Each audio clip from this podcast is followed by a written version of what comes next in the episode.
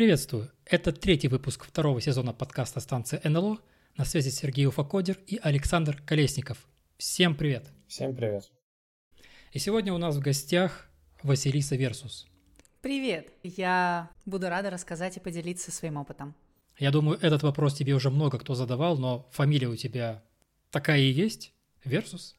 Много кто формулирует этот вопрос насчет настоящей фамилии. Ну, то есть это паспортная фамилия. Я поменяла ее, когда мне было 18 лет, и живу так уже почти декаду. У нас на повестке дня такая криптотема. Вот самое такое базовое слово, с которого у нас начинается весь криптомир, это блокчейн. Я хотел бы спросить, вот что это такое? Я помню, что я раньше изучал блокчейн, вот просто для себя какой-то ликбез сделал, и в моем понимании было то, что это такая цепочка данных, и вот у нас есть блоки, за одним блоком следует другой, и у нас есть какой-то алгоритм, который создает эти блоки, и там есть какая-то вот проверка. Вот э, что-то поменялось с тех пор или нет? Что блокчейн такое сегодня?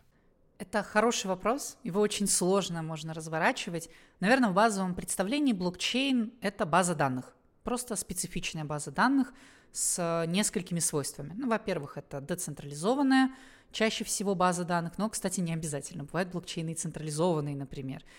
Э, иногда также блокчейн а, имеет какую-то виртуальную машину децентрализованную, также, которая позволяет доступ к этой децентрализованной базе данных иметь. Это очень, наверное, похоже на исполняемые процедуры в некоторых э, разновидностях баз данных. То это тоже не обязательное соотношение. То есть скорее бы даже так сказал, когда мы говорим про блокчейны, мы говорим скорее про индустрию, мы говорим про криптопроекты и про проекты на блокчейне. То есть э, это вот стало вот такое просто красивое, скорее даже слово. Если бы тебе пришлось объяснять, что такое блокчейн бабушки, как бы ты ответила? Бабушка — это пирамида, беги оттуда, не вкладывай туда деньги. Мне не раз приходилось объяснять это, я всегда разворачиваю разговор немножко с другой стороны. Я пытаюсь привести пример с точки зрения вот даже вот такой как полезности. Допустим, а, у нас есть условный ВКонтакте, и вот ВКонтакте это некий интерфейс к некой базе данных, которая стоит за ним. И есть определенный конкретный владелец всего этого. Вы публикуете свои фотографии. Бабушка, ты публикуешь свои фотографии, музыку там, нажимаешь, а вот злые дяди со стороны ВКонтакте могут в любой момент взять и удалить это, если захотят. И ты ничего с этим не можешь сделать. Вообще никак. А то есть ты не можешь создать альтернативный интерфейс, и получить доступ к своим данным. Ты как бы их каждый раз отождествляешь от себя и больше ими не владеешь. Блокчейн же как концепция это скорее вот про такой мир, в котором э, нету какого-то дяди, владельца компании, который владеет твоими данными. То есть есть условно некие смарт-контракты, некие приложения в этой экосистеме, и они задеплоены вот в какую-то абстрактную сеть, у которой как бы нет владельца. И доступ могу получить я согласно правилам этого самого смарт-контракта. Точно так же могу эти данные отозвать и управлять и распоряжаться ими. То есть в моих данных появляется как бы вот моя собственность все еще. И если вдруг какой-нибудь злой, децентрализованный ВКонтакте захочет меня заблокировать, то я могу просто воспользоваться каким-то аналогом. То есть интерфейс типа отделен от данных, которые все-таки принадлежат мне. Это сложное объяснение, оно все-таки такое, э, скорее больше от потребности. И можно об этом долго на самом деле говорить, но на базовом уровне э, блокчейн для бабушки это вот скорее, когда данные передаются не корпорации, не компании, а мы товарищами вместе распоряжаемся нашими данными. Вот, и мы друг другу очень доверяем. И как-то так, наверное. Получается, наши данные децентрализованы, распределены по многим узлам. И вот у меня такой вопрос возникает. Если в эту базу данных, в блокчейн попадут какие-то нежелательные данные, то это все получается, они там останутся навсегда. Я не знаю, там личные данные, кто где живет, цензурируемый контент 18+, продажа наркотических средств и прочее, прочее, всякие непотребные штуки, если они хотя бы раз попадут в блокчейн, они там навсегда и останутся. Вопрос возникает, можно ли это цензурировать, что с этой проблемой делать? Проблема – это даже наоборот свойство скорее, то, зачем оно все и создавалось. А, вот тут даже есть интересный момент, который я бы сказала с точки зрения юридической области очень интересен. То есть, смотрите, а, допустим, некий аноним деплоит смарт-контракт, который позволяет публиковать и размещать любые личные данные граждан. Владелец этого смарт-контракта э, залил туда несколько данных, и много-много людей теперь неконтролируемо могут их туда размещать. Этот же смарт-контракт предоставляет интерфейс для доступа к этим данным. А, и вот тут возникает следующая ситуация, ну, то есть с точки зрения юридической. На кого в суд подавать, что твои данные там теперь? На кого? У владельца смарт-контракта нет контроля над ним. После момента диплоя он больше не лицо, которое может как-то с ним взаимодействовать. И вот тут возникает вот та ситуация, о которой мы дальше будем много говорить, это свойство дерегуляция. То есть ты не можешь к владельцу смарт-контракта предъявить никаких вопросов, так как он потерял контроль над этим. А, и уже не раз в разных местах возникали ситуации, когда всякие компании хотели бы, конечно, зацензурировать данные и что-то с ними сделать, но фактически им не на кого подавать в суд. То есть ты не можешь подать в суд на неопределенное число лиц, ты не можешь подать в суд на абстрактный скрипт. Также ты не можешь подать в суд на человека, который разместил этот контракт, потому что он больше не имеет контроля и власти над ним. То есть ты даже не сможешь подтвердить, именно он ли это данные эти загрузил или нет. А если даже он разместил, то нету юридических норм, которые это регулируют. То есть но если вдруг он оставит в смарт-контракте какой-то контролирующий, управляющий доступ для себя у любимого, то тогда с точки зрения юридической, если получится это доказать, к человеку можно будет обратиться. А, и там мы постепенно подводим к истории про Decentralized Autonomous Organization, то есть типа DAO. Это очень интересная тоже тема, потому что как бы как раз-таки она вот создает тот самый момент, что у тебя нету лица, к которому ты можешь обратиться. Ни юридического, ни частного. Но не суть. В общем, в общих чертах.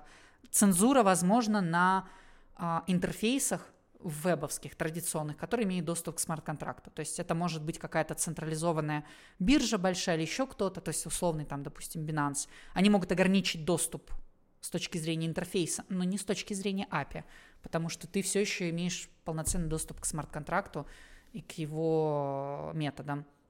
Как я понимаю, мы можем здесь только контролировать операцию записи.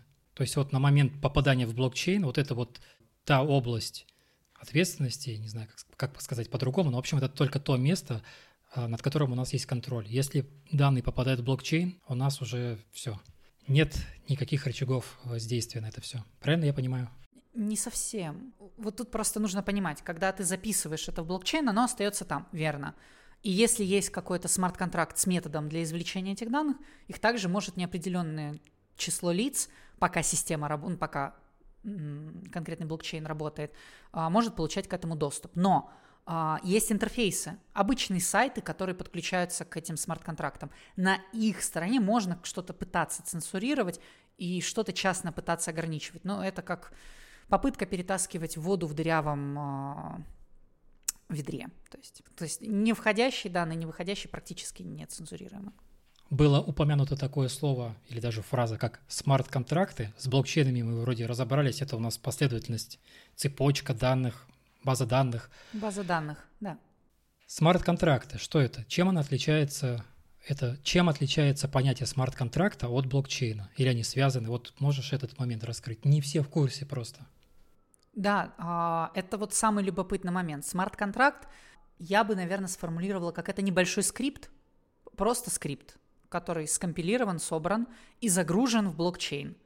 И на стороне блокчейна есть некая децентрализованная вычислительная машина, которая позволяет исполнять этот скрипт. В момент исполнения этот скрипт а, предоставляет интерфейс, некие методы для чтения и записи в этот самый блокчейн. Я, наверное, проводила уже ранее аналогию. Это вот как исполняемые процедуры в самой базе, можно привести пример. Эти скрипты супер сильно ограничены. Они имеют очень интересную специфику техническую. А, то есть вот, например, когда мы делаем традиционный бэкэнд, а, допустим, на Python, мы его деплоим, а, мы обслуживаем некий сервер. То есть мы платим как владельцы этого сервера за его за мощности, которые он, собственно, потребляет, за сеть, которая, грубо говоря, тратит трафик.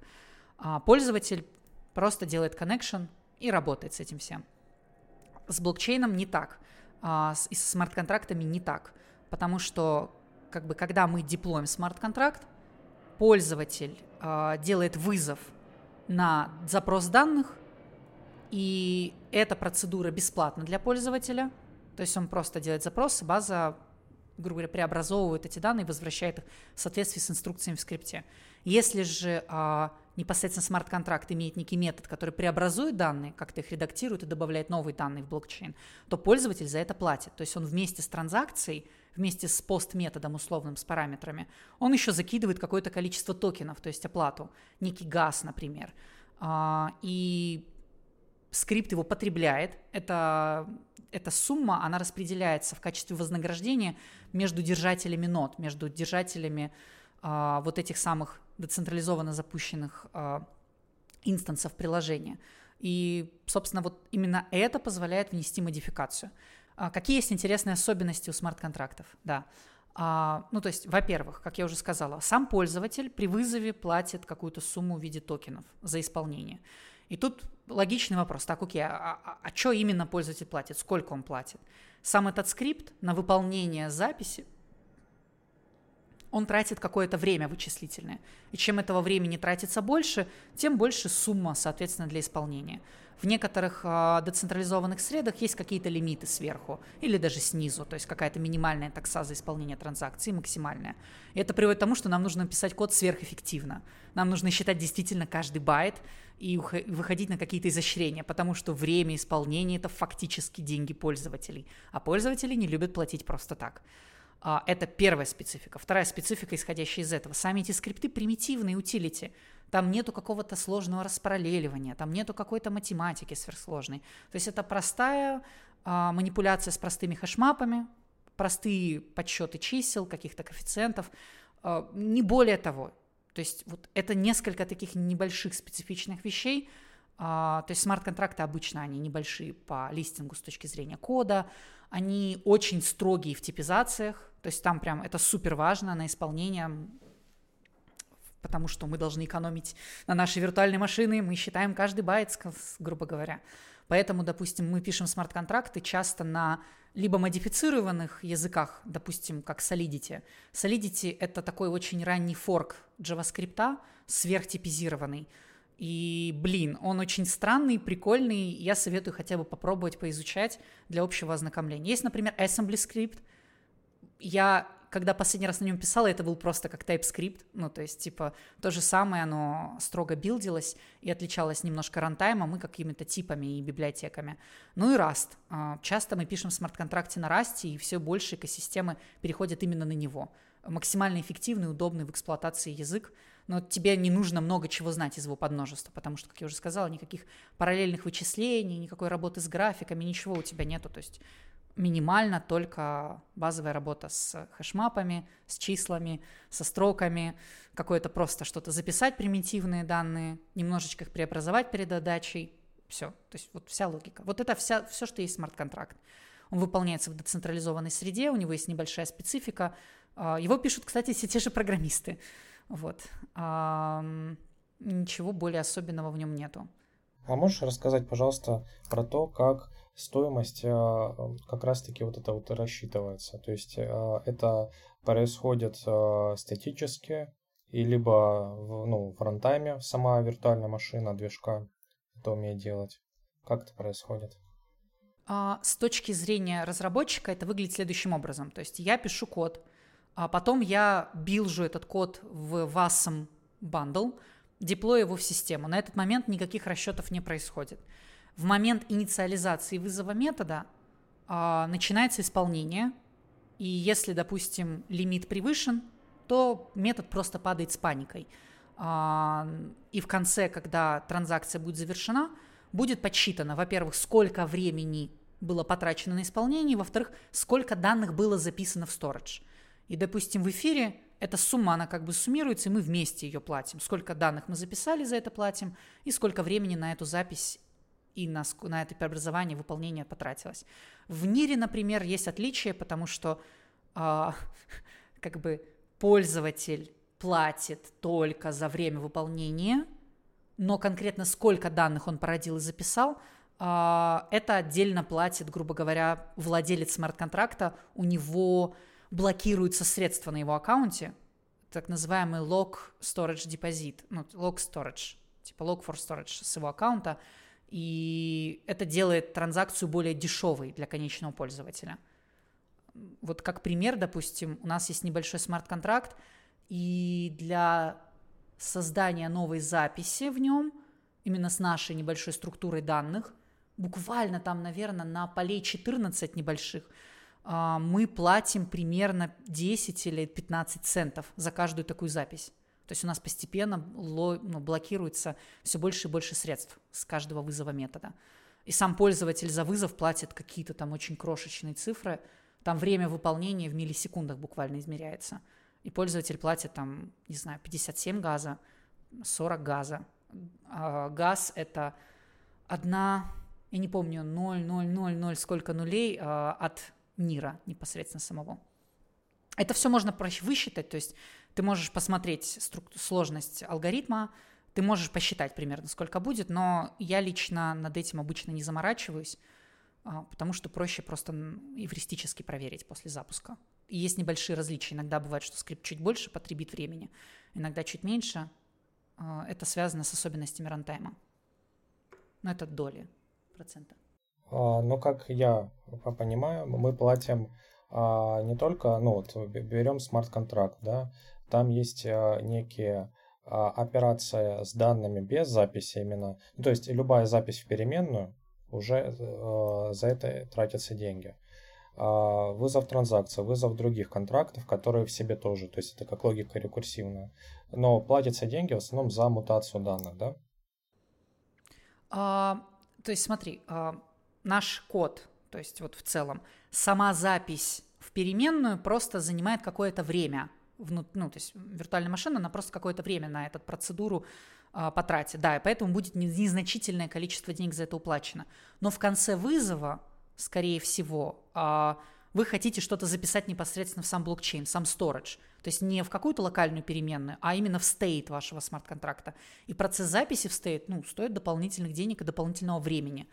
А, да, вы можете еще вызвать асинхронно другой смарт-контракт и передать управление ему, и там уже более сложная логика подсчета стоимости будет происходить, потому что как бы это, во-первых, асинхронно происходит, вы не можете полагаться на ответ э, вызова, много ограничений в этой системе возникает. Ну, там можно дожидаться ивента, например. А. Да, но у вас есть ограничения по времени выполнения. Ну, то есть в зависимости еще от рантайма. В экосистеме Нира вы не можете await сделать условно. То есть вы просто передаете управление и все вы не дождетесь.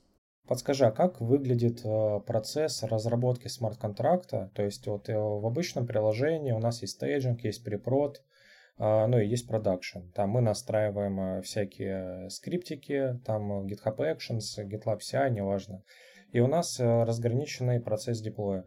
А как выглядит здесь? И существует ли возможности, например, я в смарт-контракте допустил ошибку, они фиксируются на определенном адресе, да? А как я могу его, например, передеплоить, но так, чтобы осталь... основно... остальное приложение, которое на него как-то ссылаются, могли с ним продолжать работать? Это емкий вопрос. Мы будем тогда последовательно идти, потому что про смарт-контракты можно много говорить, и криптовалюты в том числе. Исходят из этого, что это просто стандарт смарт-контрактов, и не более того. Начнем вот с чего. А, когда мы говорим про разработку смарт-контрактов, во-первых, у нас есть некая локальная среда, где мы можем написать непосредственно код, но мы не можем его выполнить в натуральной его среде. Поэтому мы, грубо говоря, покрываем все тестами, полноценными юнит-тестами, каждый метод. И мы пишем непосредственно реализацию метода, мы пишем под него тест – и локально прогоняем тест, что он проходит. И вот таким образом мы дебажим, ищем пограничные условия. Собственно, на этапе сборки нам компилятор сообщает о том, какие у нас есть ошибки и все ли у нас в порядке. И вот таким образом мы доводим, грубо говоря, наш смарт-контракт и какую-то конкретную логику до состояния. Дальше мы должны собрать его непосредственно в WASM файл и задеплоить в testnet. А, что такое testnet? А, есть несколько запущенных инстансов и ну, одного и того же блокчейна. В разных оно может называться немножко по-разному, но обычно вот есть как минимум два из них. И testnet — это такой network, где, ну, то есть, типа, он не... Под, владельцы не гарантируют, что он работает круглыми сутками, на нем деплоят самые ранние, грубо говоря, фичи самого протокола, а, и на нем, собственно, выполняют какой-то debug, максимально приближенный к реалтайму, ну, то есть вот просто максимальнейшим образом приближенный. Вот, мы деплоим в testnet, а, заводим тестовый аккаунт, на котором есть какое-то количество токенов при регистрации, и начинаем тестировать выполнение практически натуральной среде. Иногда есть вот такие интеграционные end-to-end тесты, которые также как мы пишем для того, чтобы в развернутом тестнете, грубо говоря, все проверить. А некоторые разработчики запускают свои локальные инстансы протокола, то есть ты можешь поднять одну-две ноды с чистой историей, чтобы на ней локально как бы воспроизводить а, непосредственно работу и отлаживать все. То есть что-то промежуточное между локальным дебагом и тестнетом публичным. Но это очень редко бывает, а, потому что это требует ресурсов, знаний и дополнительного времени. Ну и после того, как в тестнете мы проверили, что все в порядке, мы деплоим непосредственно не в mainnet, то есть уже в публичный network, там, где у нас токены торгуются на биржах, там, где каждый вызов стоит настоящих денег, настоящих токенов – и там мы уже обычно не дебажим, там обычно живем. Как было слышно из того, что я сказала, очень много фокуса на слове тесты. Много-много автотестов. А, то есть это интересное психологическое состояние программиста, когда ты пишешь некий код, который потом будет работать с реальными деньгами. Малейшая ошибка, малейшая опечатка будет заэксплуатирована злоумышленником.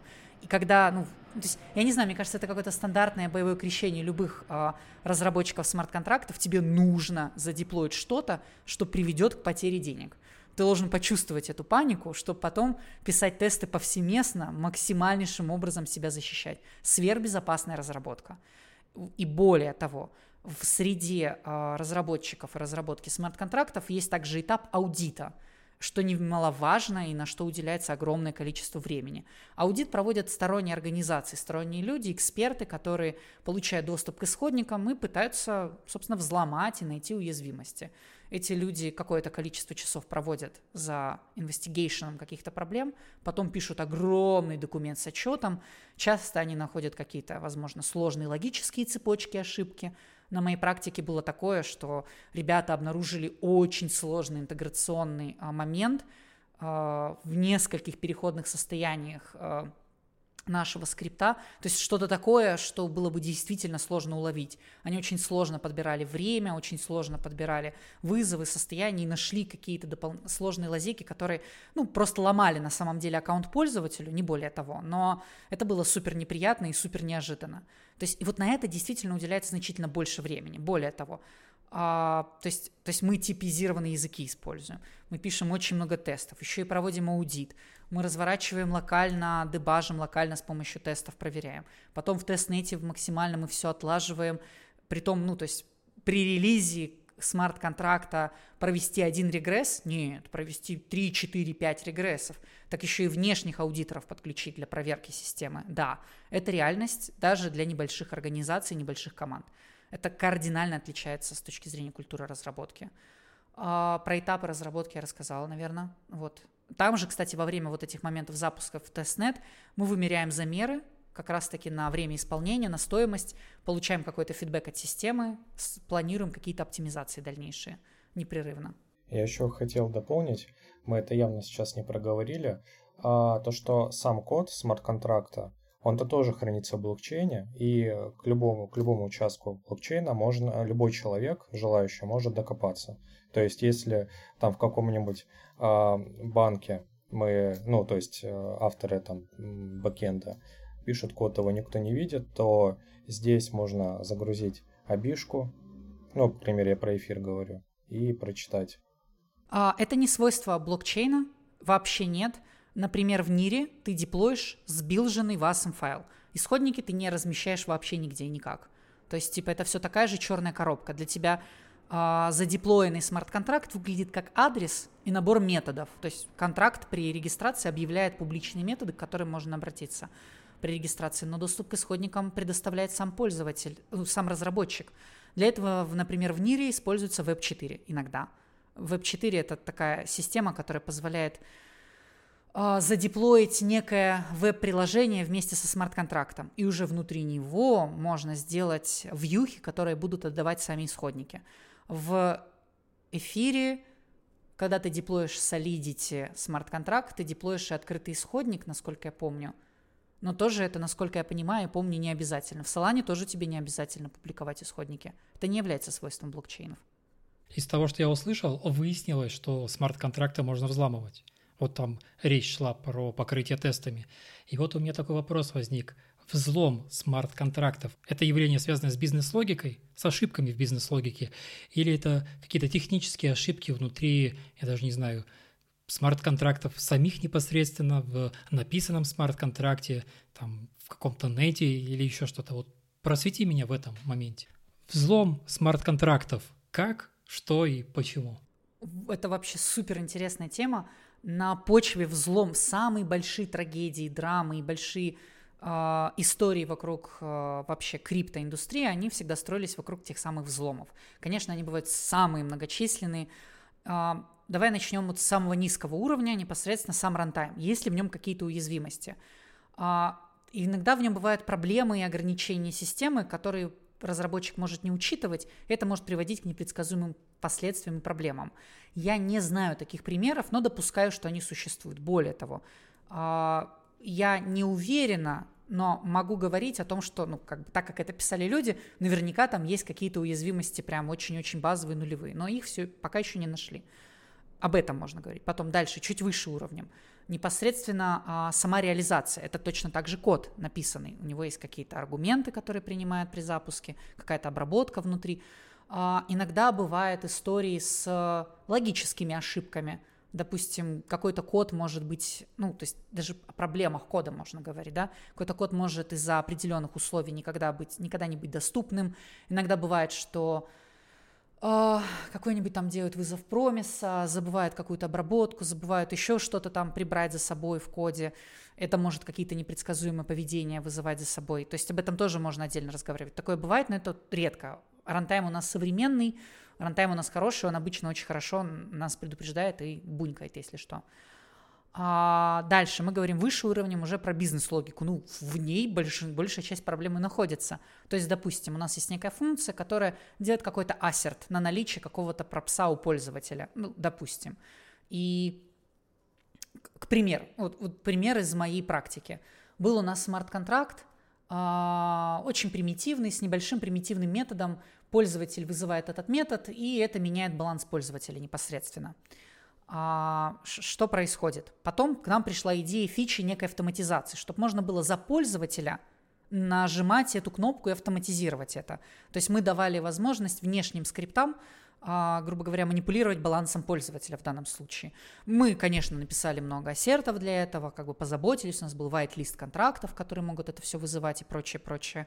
Но так получилось, что за white нами смарт-контракт как это в принципе всегда возможно, потому что мы работаем с системами и с людьми, был скомпрометирован. И потусторонний человек, который задеплоил обновленную версию, пользовался этим как уязвимостью. Конкретно это было выявлено на этапе тестирования в тестнете, то есть мы обнаруживали какие-то повреждения, кто-то тестировал, а, у нас у некоторых тестировщиков пропадал баланс, и потом мы поняли, что а, наш подрядчик был немножко скомпрометирован, скажем так. Мы очень оперативно с этим справились, и в продакшене это не вызвало проблем. Но это супер опасная проблема логики, потому что тебе часто нужно полагаться на других, а, на других разработчиков смарт-контрактов. Они могут это, грубо говоря, а, на своей стороне заэксплуатировать. И эксплуатируют, ведь речь по деньгах всегда. А, есть же, конечно, более интересные истории, там, когда, как Луна, например, недавний скандал и прочие вещи, когда, допустим, сами владельцы смарт-контракта, а, то есть конкретно про Луну мы не знаем все, что было и как оно было, все детали, это как бы преподносится как череда случайностей, но вполне могло бы быть и явным намерением. А, ребят, кто не знает, это такая сейчас история большая с потери ликвидности у одного из стейблкоинов за счет того, что найдена якобы была уязвимость, и некий внешний человек увел очень-очень-очень много токенов со счета. Вот, и как бы очень много людей потеряло очень много денег из-за этого. Это недавний скандал, который вот сейчас у нас приводит к, к текущему криптокатаклизму, если так можно выразиться. А, то есть, конечно, уязвимости бывают, их находят, они очень часто находятся на уровне логики, потому что логика, она становится более разветвленной, тебе требуется какое-то определенное состояние пользователя для доступа определенных функций, ты пишешь какие-то ассерты, у тебя появляются очень сложные гибридные состояния, промежуточные в том числе, и не всегда мы обрабатываем ошибки, боже, я тоже с этим сталкиваюсь а, иногда, что, ну вот, к примеру, Вот, вот пример, допустим, у нас смарт-контракт, а, получается, как работает. Один из, который я обслуживала, он врапает токены, вызывает какой-то метод, потом делает какую-то обработку, а потом непосредственно, грубо говоря, ну, типа записывает обновленное состояние в стейт. И получилось так, что в процессе там может возникать ошибка из-за того, что мы на грани времени исполнения процедуры выполняем.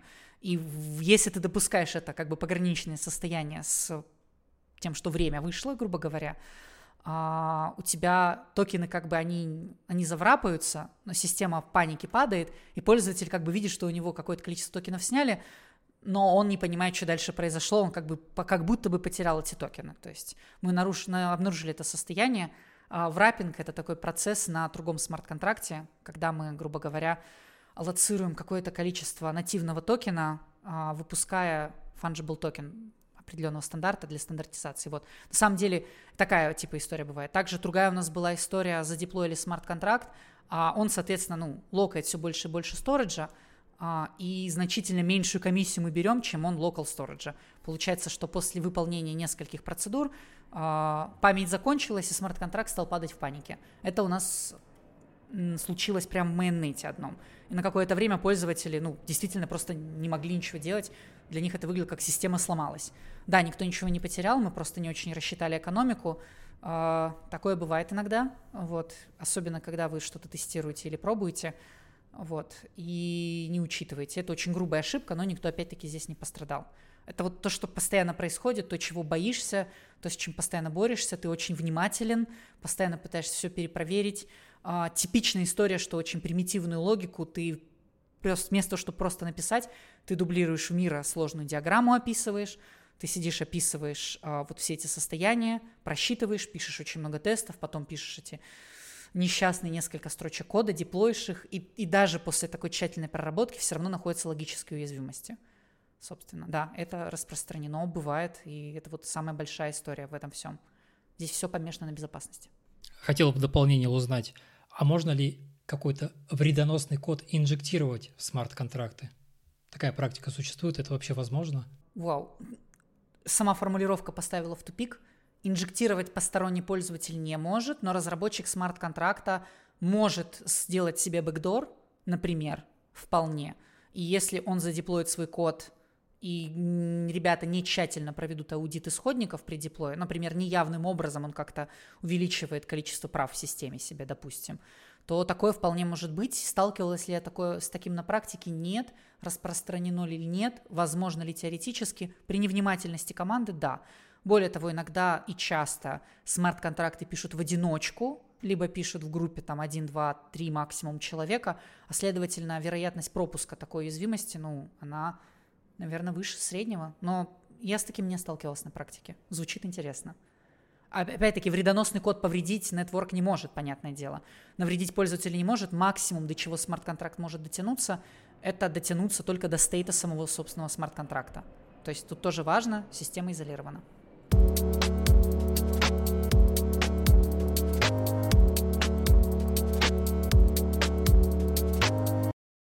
Мне кажется, мы начали уходить несколько дальше, чем хотелось бы, потому что я начал теряться. Все, что я знаю про смарт-контракты, это эфир. И то, что в эфире, как в блокчейне, появилась э, возможность использовать смарт-контракты впервые. И вот мне интересно, а что вот между вот этим моментом во времени и вот между всем тем, что мы сейчас озвучивали, как мы пришли от первых смарт-контрактов, от такой большой экосистеме в мире, я даже не знаю, как сказать, криптовалют или блокчейна? А, вообще изначально все началось непосредственно с биткоина. Мы сейчас говорим, скорее всего, про 2008-2007 год примерно. А, это интересный примитивный блокчейн, самый такой базовый, вокруг всего дальше все начало развиваться.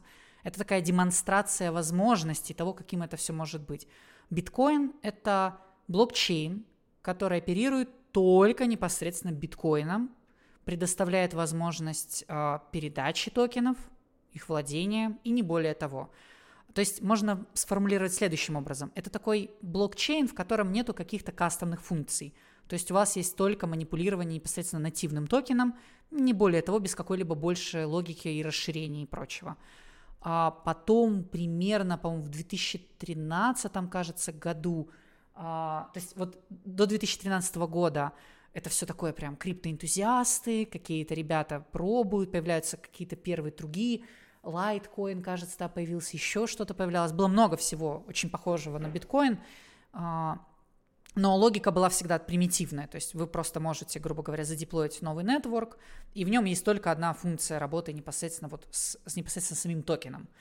А, посмотреть, сколько у тебя баланса, передать кому-то какое-то количество токенов. То есть поверх этого строились какие-то, возможно, биржи централизованные чаще всего, и люди могли как-то обменивать эти токены на реальный фиат, и не более того. Потом происходит революция, когда Виталик Бутырин где-то, по-моему, в 2013 году или чуть раньше представляет инновационный эфириум. Это такое второе поколение блокчейнов, технологически отличающееся вот в чем. А, вы можете написать некий кастомный код, который реализовывает логику, непосредственно выполняющуюся в этой децентрализованной машине. То есть не только манипулирование нативным токеном, но и вы могли бы сделать свой alt-токен внутри, то есть sub-токен, который реализовывался внутри на кастомных смарт-контрактах, либо какие-то иные разновидности логики, которые манипулировали и работали непосредственно с этими токенами. То есть вы могли действительно деплоить некий код в эту систему и предоставлять ее интерфейс для остальных пользователей. Дальше происходили еще эволюции, там потом появился Neo как третья фаза, там же вот в этой третьей фазе третье поколение блокчейнов, там NIR, который с реальным шардингом, с разными техническими улучшениями, но вся история, она крутилась вот конкретно вот с этой точки. Люди стали экспериментировать, то есть изначально как устроен сам биткоин был, чтобы это понять, можно представить следующим образом. Есть владельцы сети, эти владельцы сети запускают у себя вот небольшую ноду, а, есть пользователи каких-то кошельков, они обращаются к этой децентрализованной сети и обращаются к выполнению какого-то набора транзакций. Они платят комиссию, которая распределяется непосредственно между участниками системы. Но помимо выполнения полезных действий, непосредственно как бы вот владелец системы, выполнение транзакции это же очень легкая операция, да, и ты мог, грубо говоря, обойти систему и очень сложное объяснение. А, как устроена базовая система? То есть у тебя есть нода, да? Эта нода получает информацию о том, что типа выполняется некая транзакция много нод выполняют эту транзакцию, имеют некое измененное состояние, они синхронизируются между собой. Если условно больше половины нод согласны с новым состоянием цепочки, она принимается как официальная, все остальные вариации откидываются, если они вдруг были как аномалии, ошибки, и у нас типа новый слой образовывается, и таким образом все это как бы синхронизируется. Но сама процедура выполнения транзакций, она не требует очень много ресурсов. Ты вполне мог на своем ПК запустить много-много нод, сфальсифицировать, как будто бы ты есть 10 тысяч устройств. И таким образом ты мог бы произвести атаку. И нам нужно было какое-то подтверждение, что твое устройство, оно реальное, оно настоящее, у него есть настоящий процессор, как-то ограничить количество участников сети. И для этого было придумано очень энергонеэффективно перегружать твою, изначально твой процессор пустыми вычислениями. То есть множество устройств выполняли бессмысленные операции и выполняют до сих пор для того, чтобы подтвердить, что это настоящее физическое устройство, за которое ты платишь деньги, а значит, ты как бы полноценный участник сети. Таких участников много, и между вами образуется некий консенсус. Если кто-то постарается сфальсифицировать следующее состояние цепочки системы, а, вы его откинете, и он не сможет произвести атаку. Какую именно атаку? Ключевая атака – атака 51%. Если больше половины участников системы согласятся о том, что некая несуществующая транзакция истина – то так и произойдет. если, грубо говоря, в этой системе возникнет очень много девайсов злоумышленников, которые захотят переписать эту самую историю, то, грубо говоря, они смогут это осуществить. А для этого мы должны сделать максимально, я пытаюсь это с точки зрения решения задачи, сделать это очень дорогим. А, то есть мы должны сделать а, а, финансово неэффективным такую атаку. Если ты вдруг захочешь, грубо говоря, переписать эту историю, то тебе нужно столько мощностей – сколько с точки зрения денег а, значительно выше и дороже, чем вся капитализация системы.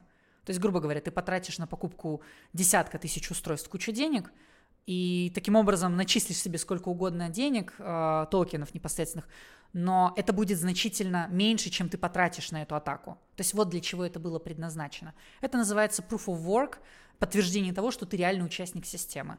Дальше, вот на этапе биткоина это показалось таким прям вау, круто, вот сбалансированная система. Она строится на жадности людей. Они хотят бы заработать денег, за этим они запускают больше нот, больше инстансов, но сдерживает их, потому что э, финансово неэффективно, грубо говоря, э, быть владельцем 51 и более процента, потому что грубо говоря, это очень сильно снизит э, ценность этого самого токена, а ты вложил это, это слишком много денег. Поэтому, грубо говоря, если у тебя огромная мощность, ты сдерживаешься экономически от того, чтобы захватить всю систему. Ну, понятно, ты уже вложил очень много денег, если ты вдруг станешь почти полным ее владельцем, ты обанкротишься. Идеально, то есть система построена на жадности. Дальше с этим стали экспериментировать. Энергоэффективность всех не устраивала, стоимость транзакций, медленность транзакций, много проблем. И дальше альткоины стали с этим экспериментировать. А также ограничения системы, отсутствие возможности. Тогда даже никто не ставил это как э, недостаток, скорее никто люди хотели экспериментировать, не хотели подумать, блин, а как еще можно это применить? И вот тут появляется новая эпоха, эпоха второго поколения систем. Эфир все так же на Proof of Work был разработан. Он чуть более эффективно спроектирован был, чуть более эффективно, чуть лучше была написана вычислительная децентрализованная система, но принципы были такие же. Также начали появляться другие альтернативные блокчейны, на которых стали экспериментировать, например, в Proof of Staking. Proof of Staking не тратит а, количество времени вашего процессорного. А, чтобы стать полноценной нодой, тебе нужно заблокировать огромную сумму токенов, то есть прям вложиться, заблокировать эту сумму, и ты становишься валидатором транзакций. По сути, ты как бы ставишь на кон какую-то сумму токенов, и только тогда начинаешь гребсти комиссию с того, что твоя система, твоя нода становится полноценным участником системы. Также, например, я лично участвовала в разработке а, консенсусов Proof of Gaming. У нас был небольшой стартап, где мы подтверждали действительно, что пользователь системы, а, ну, как настоящий, тем, что он играет в игру. Мы использовали античит-системы и похожие на них э, уловки, подключались к памяти, смотрели, что у пользователя запущена игра, и таким образом в процессе, пока он играет, проводили транзакции на фоне. Фактически мы как бы платили человеку реально деньги за то, что он играет. И много других ребят, они экспериментировали с этим. Например, а, платили за то, что брали какое-то количество хранилища на диске пользователя, брали за количество сети, которые у него есть, то есть типа тратили трафик, использовали трафик ну, ноды, и за это, допустим, давали вознаграждение. А, стали экспериментировать с применением, разные вариации смарт-контрактов. А вот Step N был, а, это что же? Это не был, есть, это очень современная новая штука. А, а по-моему, читал, что он заскамился, нет? Конечно, это все скам. Ну, то, что там прикол в том, что пока ты ходишь... Ты... Proof of walking, можно сказать. Да, покупаешь специальные кроссовки, ходишь и таким образом майнишь, по сути. То же самое. То есть логика такая, что пытаются вот ключевую базовую идею модернизировать. То есть как подтвердить, что пользователь настоящий. Он купил наши настоящие кроссовки с специальным чипом, и мы валидируем, что именно он ходит, и в этом процесс этого времени, грубо говоря, мы ему за это как-то платим. Но там действительно изначальная логика такая скамовая была, потому что, то есть это все очень легко как бы обойти и взломать. Большинство консенсусов, они проектировались изначально на какой-то очень алгоритмической сложной структуре, которая валидировала и подтверждала, что участник настоящий. Но да, тут появляются около маркетинговые идеи сбоку э, со степемом как хороший вот, да, пример.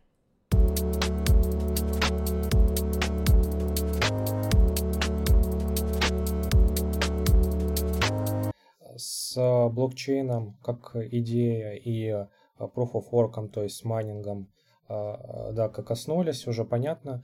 А теперь как я могу себя найти вообще в блокчейне, как я там выгляжу, то есть как э, выглядит сам, да, сам процесс регистрации, есть ли он на самом деле этот процесс регистрации.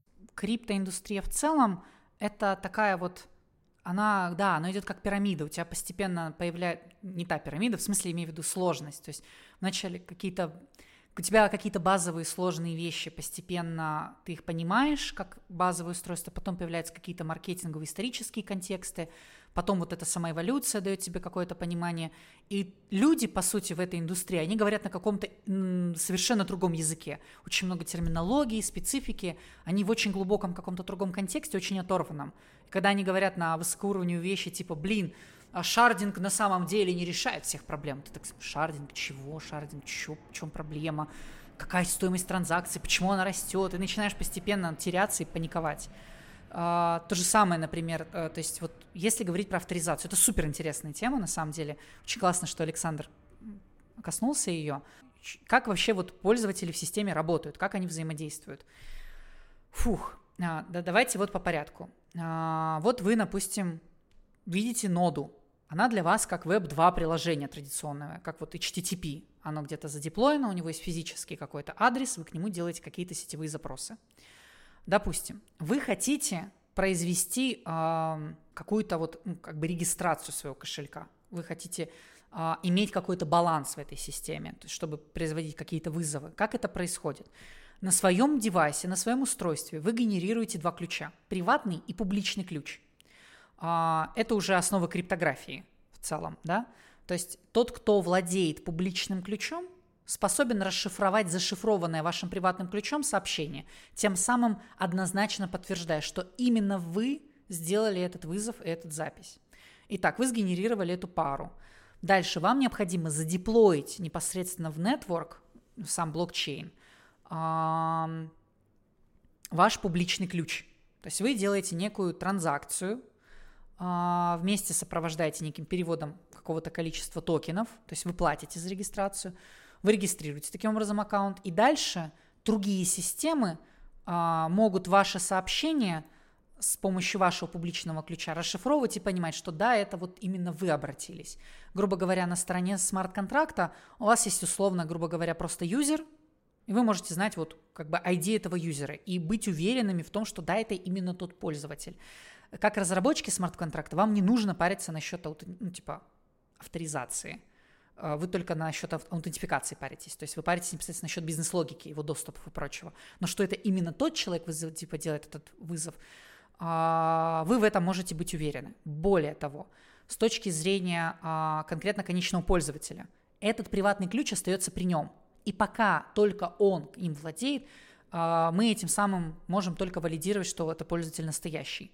Где этот приватный ключ хранить? Вы можете физически, этот приватный ключ это просто текстовая запись на самом деле, хранить его просто на своем компьютере и сопровождать э, подписанный им э, какой-то запрос непосредственно в систему. Вы можете делегировать хранение этого ключа в некую централизованную систему. Это называется горячий кошелек. То есть вы можете в некий сервис, обычный Web2, самый обычный, а, под логином и паролем загрузить ваш приватный ключ туда, и каждый раз эта система будет от вашего имени как бы делать эти подписи, а, вот, но тем самым вы понимаете, что вы должны доверять этой централизованной системе, которая хранит это все. Например, таким горячим кошельком в эфириуме является MetaMask. Вы регистрируетесь по логину и паролю, ну, то есть, скажем так, по вы регистрируетесь, система генерирует приватный и публичный ключ, публичный ключ деплоится в сам блокчейн, приватный ключ MetaMask забирает себе. И вам выдает MetaMask специальную фразу, ключевую из 12 слов. Это ваш такой логин и пароль одновременно. Вы эти 12 слов сохраняете, и где бы вы ни находились, вы вводите эти 12 слов, вы таким образом как бы логинитесь в системе MetaMask, и он от вашего имени может выполнять подписи. Но если вдруг MetaMask будет скомпрометирован, все те, кто авторизовались через него, ну, понятное дело, будут уязвимы к этому. В противовес к этому существуют холодные кошельки, наподобие Ledger.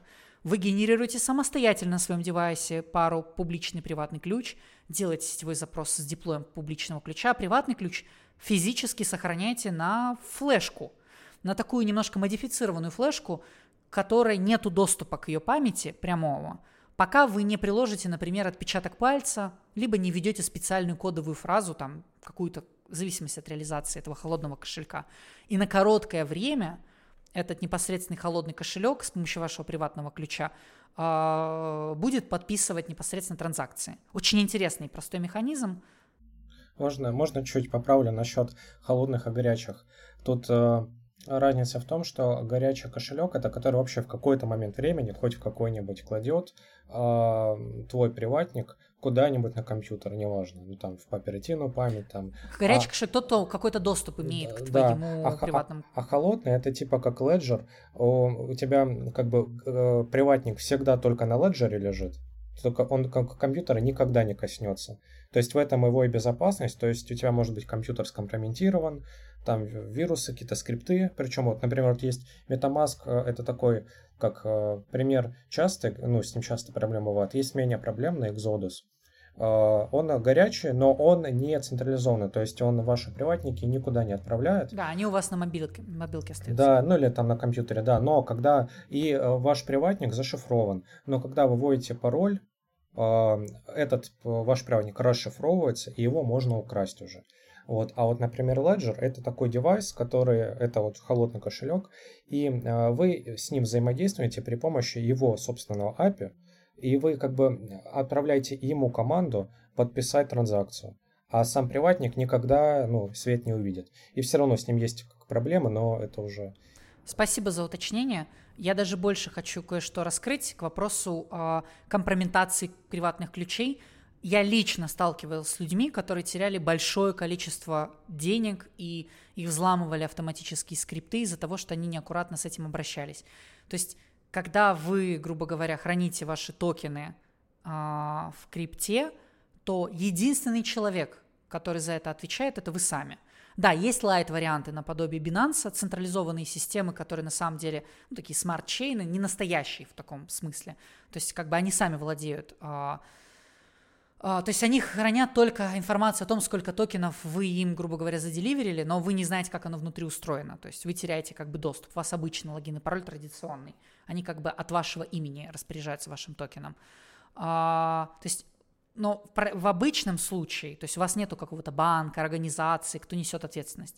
Ваш приватный ключ – единственная гарантия того, что ваш аккаунт ваш – и выпускаемый, подписываемый вашим приватным ключом, единственная математически гарантированная, крипто-гарантированная э, уверенность в том, что вот именно вот вы авторизованный, аутентифицированный пользователь.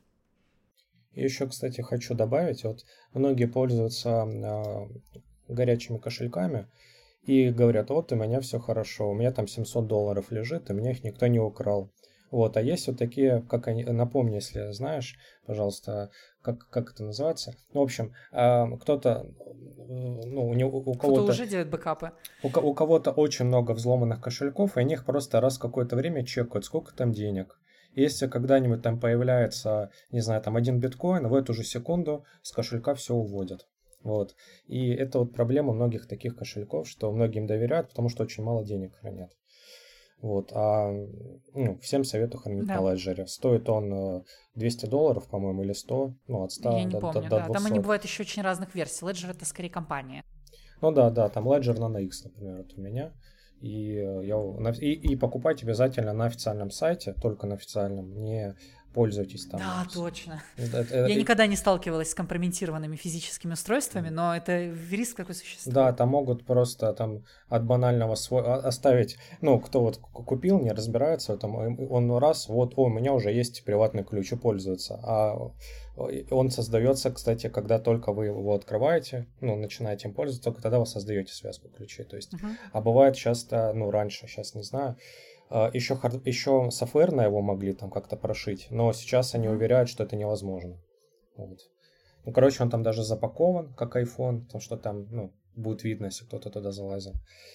В общем, очень, никому не доверяйте. И э, мне вот я, я не так давно вообще этим всем занимаюсь, но мне ребята показывали, рассказывали примеры, как и через MetaMask там это ж э, ставят многие как э, расширение браузера, и там могут, э, да. например, давать фейковые эти очень похожие адреса на подпись, например, да, э, очень похожие транзакции подписать. Ну, вот, например, там вам нужно отправить, там, не знаю, там 0001 эфир, чтобы там что-то сделать, а вам берут другую транзакцию, подсовывают.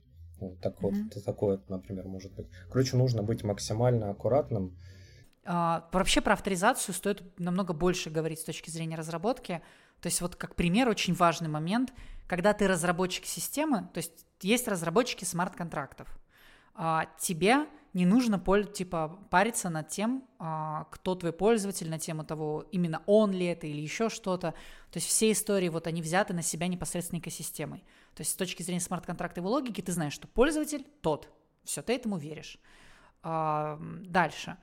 Когда ты разрабатываешь D-application, decentralized application, то есть web UI такой, который имеет доступ непосредственно к смарт-контракту, тебе тоже не нужно париться над формой авторизации, тебе какой-то связки не нужно реализовывать. У тебя есть стандартная SDK, стандартная логика, который ты эксплуатируешь. То есть пользователь может использовать Ledger, может использовать MetaMask, в зависимости от блокчейна, в зависимости от их SDK. Для тебя это просто минимальная а, нагрузка на интеграцию. Часы фактически. Ты подключаешь NPM-пакет, который тебе проводит нужный API грубо говоря, отображает уже нужный экран авторизации, а потом впоследствии просто говорит, вот пользователь у тебя авторизован, не переживай, ты этого имени уже можешь делать нужные запросы.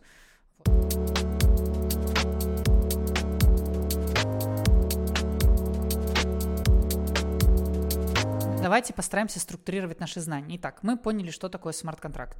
Окей. Дальше. Теперь нам нужно разобраться, что такое Decentralized Application, DApp. DApp — это просто веб-приложение, которое подключается через SDK к блокчейну. Непосредственно через это SDK делает запросы к самому смарт-контракту.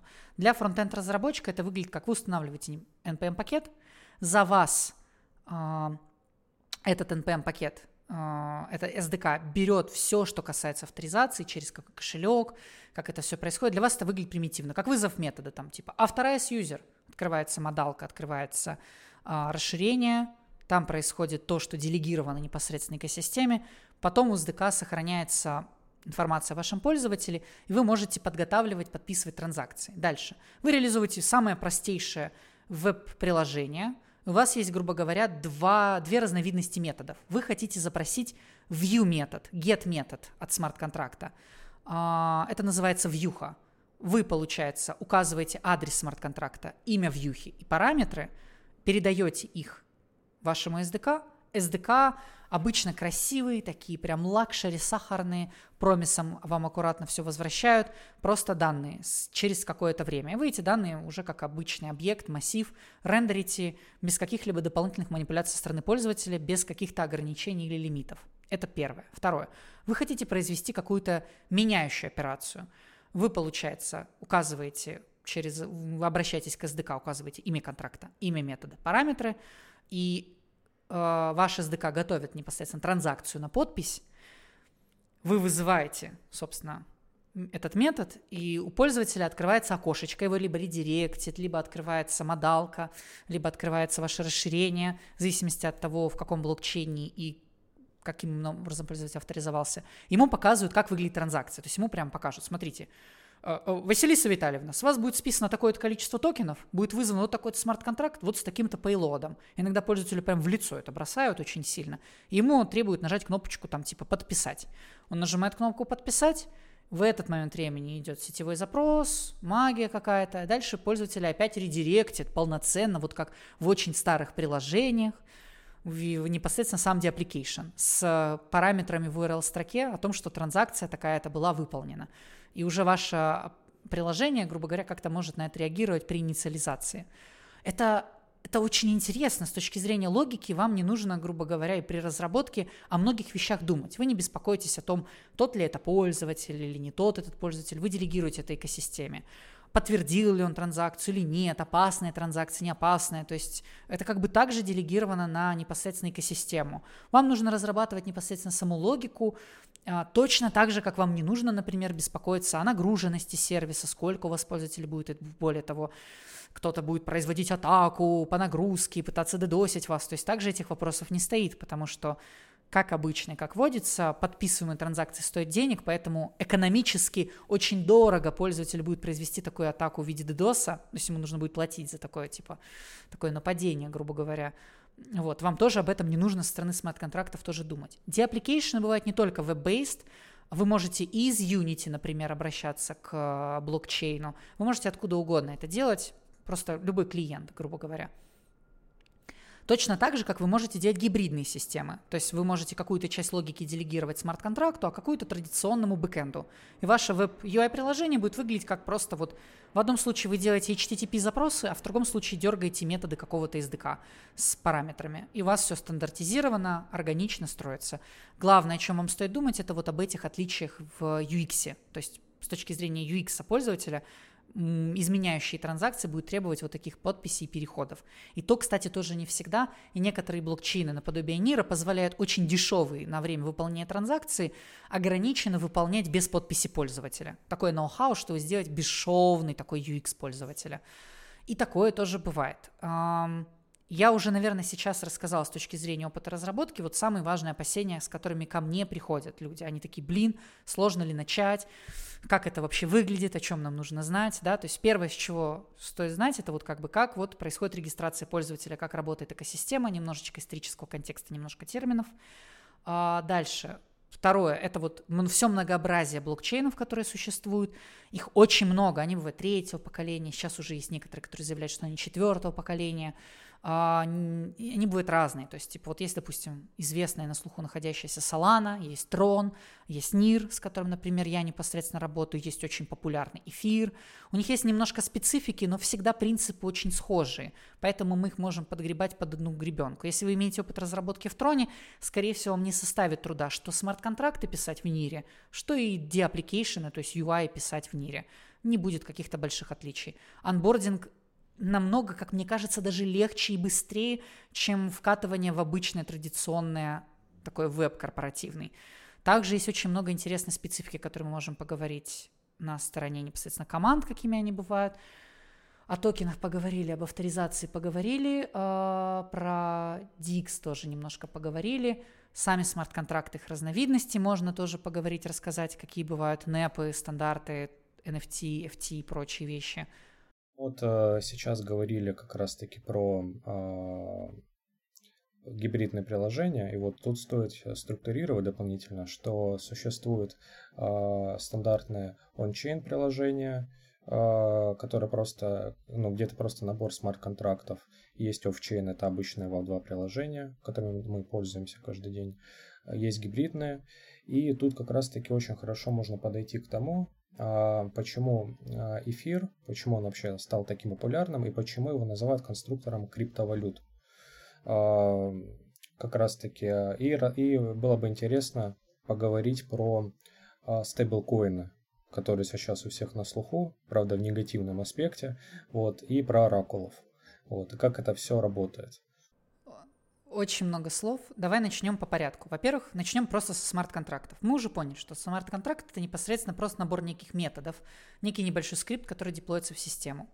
Дальше. А, возникла первая задача, которая, наверное, стояла перед самыми первыми разработчиками этих смарт-контрактов, это стандартизация.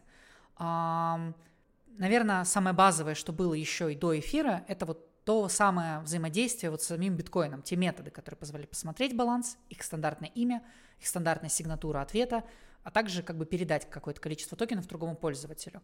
А что если мы можем задеплоить смарт-контракт, в котором будет стейте обычная хэшмапа, условно, имя пользователя, его баланс, простые get-методы «верни баланс такого-то пользователя» и простой метод наподобие «передай мой баланс, какое-то количество токена, другому пользователю». Вот, то есть и мы уже можем очень по-разному эти методы назвать, верно? То есть вот мы задеплоили такой смарт-контракт, и можем там get balance, там return balance, там типа или user balance, get метод можем по-разному именовать, так же, как и метод передачи токена можем по-разному именовать. Тут возникает такая штука, которая называется стандарт. А, в эфире стандарт, который определяет вот такую работу с таким вот токеном, называется, называется, начинается с ERC.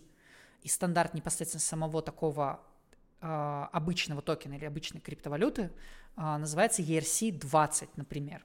Что это такое? Это наименование методов и структуры данных ответов стандартизированной. То есть если вы говорите, мой смарт-контракт написан в соответствии с ERC-20, это значит следующее, что вы задеплоили смарт-контракт, у которого есть э, методы, какие там были. Там был метод, по-моему, balance off, который просто возвращает число. Потом там и был метод трансфер, у которого аргументы, кажется, пользователь и количество. А возвращает, по-моему, он булевую просто true, если success, или false, если не success. А, и там еще какой-то набор был стандартных методов, я их не помню. По-моему, там был что-то типа про total supply и прочие какие-то параметры. Вы в самом смарт-контракте, то есть держите какое-то количество а, по общим аллоцированных токенов изначально, которые будут переданы тому, кто первый задеплоит этот смарт-контракт непосредственно на какой-то адрес. А, как это происходит? А, точно, еще нужно рассказать про то, как деплоятся смарт-контракты. А, в общем, вы пишете этот код. Дальше. Вы от своего пользователя регистрируете нового пользователя. То есть вы фактически действительно прям регистрируете какой-то аккаунт. Ему даете какое-то имя. И на этот аккаунт вы прям деплоите а, непосредственно сам смарт-контракт. И у, у этого, грубо говоря, смарт-контракта есть нативные методы. Верни мой текущий баланс моего текущего пользователя, верни мое текущее имя и какие-то параметры конфиги, которые при деплое вы можете передать при инициализации. То есть первый человек при инициализации может ввести какие-то параметры. А дальше же все будет выполняться в соответствии непосредственно с внутренней реализацией самого смарт-контракта. В этом и прикол. А, ERC20 стандартизует то, как мы работаем с этими токенами. Вы можете, грубо говоря, внутри эфира задеплоить, например, пельмень токен собственный, да, он работает на блокчейне эфира, но это является всего лишь смарт-контрактом ERC20. И вы можете, как тот, кто задеплоил его, выпустить, заминтить, там, скажем, в настройках его при инициализации, что у него будет условно, все будет существовать тысяча пельмень токенов, они будут неделимыми, то есть это только целые токены, и все они будут у меня. А дальше вы, как тот, кто задеплоил, взяли и раздали своим друзьям по 10 пельмень токенов. Допустим. Тут нет никакой экономики. Этот токен не стал чего-то стоить или как-то работать вообще. То есть вы понимаете, о чем я говорю. То есть у вас просто задеплоен какой-то смарт-контракт для мани- с манипуляцией методов. Но так как методы стандартные, есть UI интерфейсы, где вы можете ввести имя этого аккаунта, куда задеплоено, и он вам отобразит аллокацию, какой баланс у каких пользователей. То есть за счет стандартности именования другие интерфейсы могут обращаться к этому смарт-контракту и реализовывать его методы. Более того, самое вкусное, самое интересное – листинг на биржах. Чтобы ваш пельмень токен мог свободно а, обращаться в экосистеме, и другой пользователь мог его купить, продать и прочие вещи сделать, вам необходимо ручками, ножками прям фактически прийти на биржу и сказать «Здравствуйте, я Василиса, которая задеплоила свой пельмень токен. Вот на этом адресе он задеплоен, он полностью соответствует ERC20. Пожалуйста, залистите меня, вот, у меня на моем аккаунте, на вашей бирже есть, вот, не знаю, тысяча долларов, и я готова обеспечивать каждый пельмень по одному доллару, грубо говоря. И если вы пройдете комплайенс со стороны биржи, у них есть какие-то определенные требования юридических документов, подтверждений и прочего, они на своем смарт-контракте обмена на другом смарт-контракте добавят в whitelist адрес вашего смарт-контракта пельмень токена. И на бирже появится новая позиция. Пользователи смогут ее покупать, продавать и обмениваться. И если вы гарантируете выкуп какой-то полуавтоматический, то таким образом вы можете гарантировать цену этого токена минимально. Но в зависимости от того, какой будет объем продаж, цена может варьироваться в меньшую сторону, в большую стоимость. Это вопрос рынка. Кто готов покупать пельмен токен Василиса versus? Если такие люди найдутся, смельчаки, то как бы они, наверное, готовы будут заплатить чуточку больше, чем я буду гарантировать за цену выкупа. Дальше уже работает история таких стандартных биржевых механизмов. Дальше включаются истории про influence, медиа, то есть я же могу сделать какой-то анонс в своем твиттере, значит, найдутся 10 энтузиастов, которые купят это, какая-то произойдет, грубо говоря, торговля вокруг этого и прочего. Здесь мы немножечко ушли про механизмы взаимодействия, но важный момент. Зачем нужны эти стандартные ERC? Если у меня стандартное именование методов, то биржа без дополнительного кодинга может просто взять, завайтлистить мой контракт и просто начать с ним работать, без каких-либо модификаций. Этих ERC существует очень много, и это только в рамках непосредственно самого а, а, эфира. То есть вот fungible токен – это смарт-контракт, который, грубо говоря, в стейте хранит пользователь, в хэшмапу пользователь его адрес и его баланс – а также дает метод для передачи этого баланса. Есть очень много интересных методов, вариаций, которые позволяют какие-то метаданные хранить за пользователем, какие-то более сложные структуры данных, какие-то эвенты дополнительные, то есть какие-то расширения. И когда кто-то в сообществе, например, эфира видит идеи, что, блин, я хочу вот такой вид стандарта создать, он идет непосредственно на форумы, описывает пропоужил, сообщество это обсуждает – если, например, приходят к сообществу консенсус, там есть специальные правила голосования, то описание методов стандартную реализацию деплоят на специальный GitHub аккаунт, и другие пользователи могут публично брать исходники, а другие пользователи могут полагаться на стандартное именование методов и реализовывать под это интерфейсы. А, я лично знакома и много работала непосредственно с ERC-20 в эфире, а также с ERC-721, это NFT. Если не ошибаюсь, вроде как один из самых первых стандартов NFT. А, сейчас проговорим про его отличия. И также еще работала с 1155, кажется. Нет, я не помню. А, стандарт, в котором была метадата, еще дополнительная, кастомизируемая. То есть в чем, в чем суть? То есть что такое NFT? NFT это точно такой же э, смарт-контракт, как и обычный криптотокен, у которого есть какое-то стандартное название методов. А, только суть простая. Если в FT у вас а, state это хэшмапа, user адрес и его баланс в виде просто целочисленного значения, то NFT это хэшмапа, в которой с левой стороны у нас адрес пользователя, а с правой у нас массив типизированных объектов. То есть как бы один NFT не такой же, как другой NFT. У нас массив, у нас это как бы просто какой-то объект с какой-то метаданной. Они не взаимозаменяемые, в отличие от чисел. То есть, условно, счетчик в FT. Это очень интересная концепция. Но NFT методы очень похожие. Вы можете вернуть э, текущие токены за овнером. Я не помню, как называется метод. Э, вы можете трансферить свой токен, который был заминтен, то есть выпущен и что-то еще было. Короче, там какие-то стандартные методы были. То есть суть такая же. То есть это какое-то просто стандартное именование методов, не более того. Вся фишка NFT в том, что NFT это просто метаданные. То есть это какое-то количество объектов. 721 имеет очень строгую типизированную структуру. Там вы можете записать, а, вроде как там был title, type, properties, это какой-то массив, каждая property это конкретно конкретно, по-моему, его type property и description. То есть это, это просто строго типизированный объект, массив строго типизированных объектов на пользователя. А, и он не расширяем. Вы не можете как-то по-другому назвать поле, как-то добавить этих полей или что-то еще сделать. А, поэтому появился вроде как 1155 стандарт. Я могу путать цифру. 1155 отличается в тем, в том, что он не строго типизированный. То есть вы можете метаданную то есть ключи полей, которые сохраняете, именовать как хотите. То есть такой расширяемый NFT, грубо говоря. Но суть простая. А, когда все это появилось, первое, для чего это стали использовать, давайте сохранить картинки. То есть, ну реально просто, типа, title это имя, а в description, например, там, а, или, кажется, в какое-то другое поле, сохранять URL картинки. Просто обычный URL, не более того. И таким образом, грубо говоря, минтить право владения некого пользователя за неким, грубо говоря, урлом.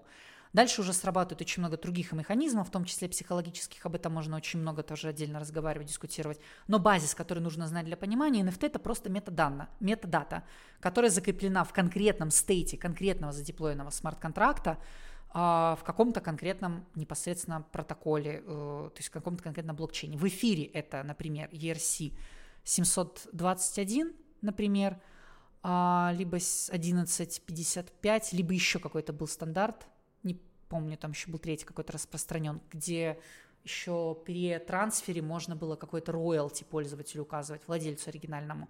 Но не суть. В общем, это уже специфика. Вы начинаете читать стандарты, увидите, что их там десятки, десятки, десятки. У каждых немножко по-разному отличаются методы, методы применения. Есть стандарты, которые, например, определяют, как, допустим, с помощью смарт-контрактов в игры играть.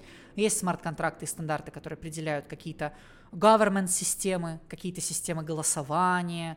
Ну, то есть Понимаете, о чем я говорю? То есть находят методы применения примитивной скриптовой логики, стандартизируют ее и публикуют ее стандарт. А, вот тут можно внедриться, а то там поток за забрала, такое ощущение, что ты можешь сама подкасты делать, мы не нужны здесь. А возможно, я несколько предвосхищу то, что ты хочешь сказать, но почему NFT стал популярен среди обывателей? Почему у нас на слуху этот NFT? В Твиттере появились аватарки NFT, так, э, вообще важно понимать и в криптовалютах тоже, что ценность э, владения определяется ну, именно человеческим отношением к этому. А, то есть это объективный фактор, за сколько вы готовы купить fungible токен, то есть какую-то криптовалюту, сколько вы готовы ее продать. А, и это определяет в той или иной степени ее стоимость. Вы это можете подсчитать за счет объема торгов, за счет гарантий и прочего. То же самое касается непосредственно NFT, с их появлением изначально в 2000 если я скажу 16, там не бейте, если я ошиблась. А, нет, по-моему, даже позже. По-моему, в 17 даже. Короче, а, с появлением. Это был вау. Вау, мы можем хранить какую-то кастомную метадату. Вау.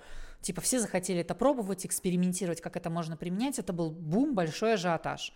А дальше, получается, произошел фантастический спад, потому что люди поняли, что ну, как бы какое-то применение странное. То есть NFT это просто как бы ничего. То есть, ну что, на каком-то конкретном смарт-контракте хранится какая-то информация. Какие-то конкретные NFT ценные, потому что есть за этим автор. Ну вот, допустим, у вас есть известный певец, и этот певец а, продает NFT. Блин, он очень известный. Много людей хотят обладать NFT, который именно он от своего имени выпустил. И это дает им стоимость и ценность. Но это очень нишевая история. Потом происходит новый бум в 2020-2021 году по разным причинам. Есть спекулятивные тоже, но интересная причина то, что у NFT появляются utility-функции. И вот это охренительно непонятно для стороннего наблюдателя. То есть вы видите, что люди зачем-то покупают каких-то там странные, там, не знаю, криптокотят для чего-то или еще чего-то. Зачем им эта штука нужна? Что это им дает? Utility. Некоторые токены выпускаются, и они дают какую-то дополнительную возможность. Например, вы покупаете этот токен, и если он у вас есть в наличии, вы владелец одного из этого NFT, то вам открывается доступ в какой-то секретный чат. То есть я, я таких токены покупала, это без прикола, то есть доступ к определенным ребятам, есть крутые ребята, которые сидят в закрытых дискорд-каналах, вы, вас просто бот не пустят в этот дискорд-канал. Вы авторизуетесь с помощью вашего кошелька, видят, что у вас есть специальный ключ, специальный NFT, и воп, у вас секретный канал, где ребята какие-то инсайдерские вещи обсуждают. Охренительно. И такого есть много. Многие бейкеры, разработчики, там, например, команды, они выпускают такие NFT и дают такой доступ к команде прямой, чтобы можно было задать вопросы напрямую, и вы никак больше с людьми не свяжетесь, они вас в публичном пространстве просто проигнорируют. А здесь вы купили NFT как бы как премиальная опция возможности диалога с командой какой-то разработки, например. И это роляет. Когда появляется утилити, появляется причина для покупки – вот это сногсшибательная идея, которую мы реализовывали а, с командой в 2018 году. Мы делали тулчейн для игр. Банальнейшая идея. Пользователя есть NFT, а значит, когда он залогинится в игру, это даст ему доступ к скину.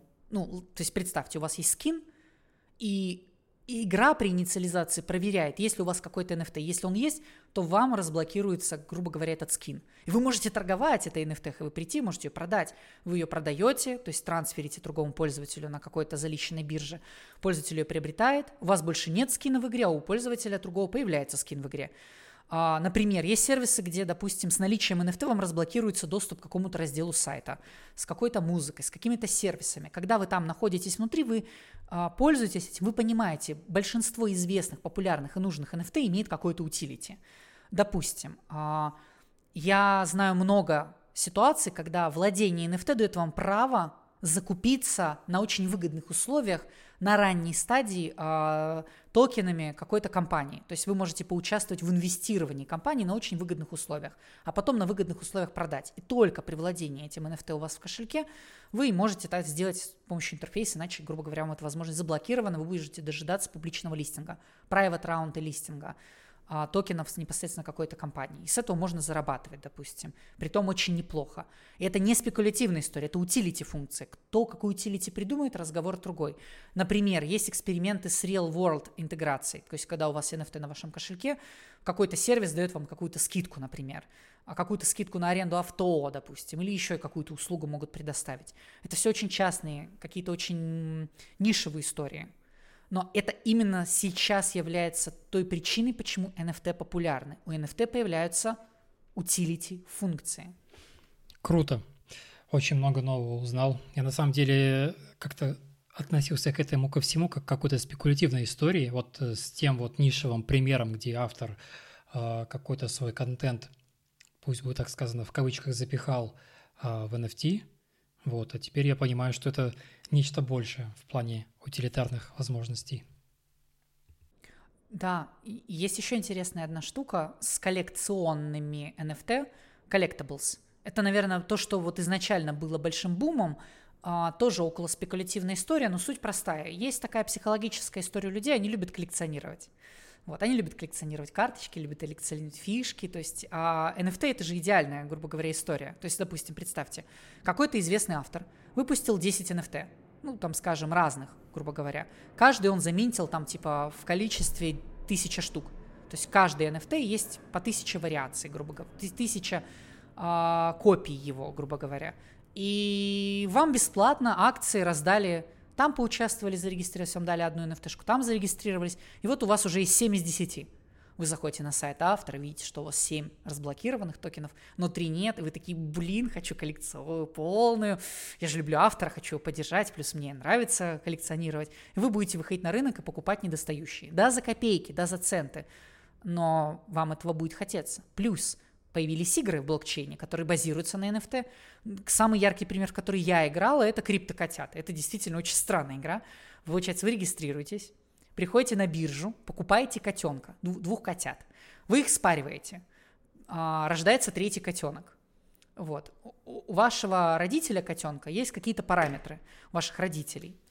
И эти параметры каким-то образом смешаются, и у вашего ребеночка-котеночка появятся какие-то новые вариации этих параметров. Размер хвоста, размер ушек, форма носика, там типа цвет его и прочие какие-то вещи. Ну и, соответственно, вы можете вашего котенка выставить на аукцион, чтобы другой пользователь мог купить, перепродать и прочие вещи сделать. А, я купила просто по фану с одной из зарплат, я тогда получала зарплату в крипту, не знаю, 20 котят где-то. И я их поскрещивала, это было прикольно, просто прикольная механика, это был типа, вау, интересный experience.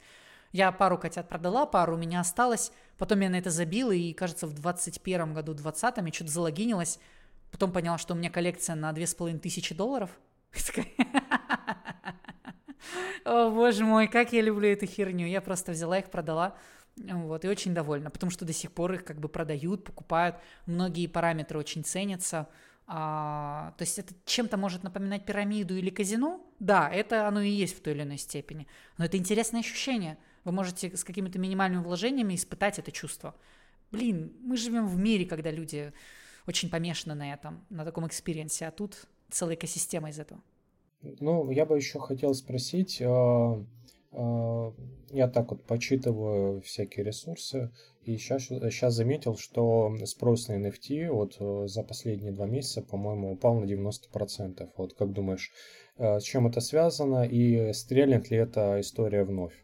Давай по порядку. А, во-первых, сейчас очень тяжелое время с криптой, потому что все плохое, что могло...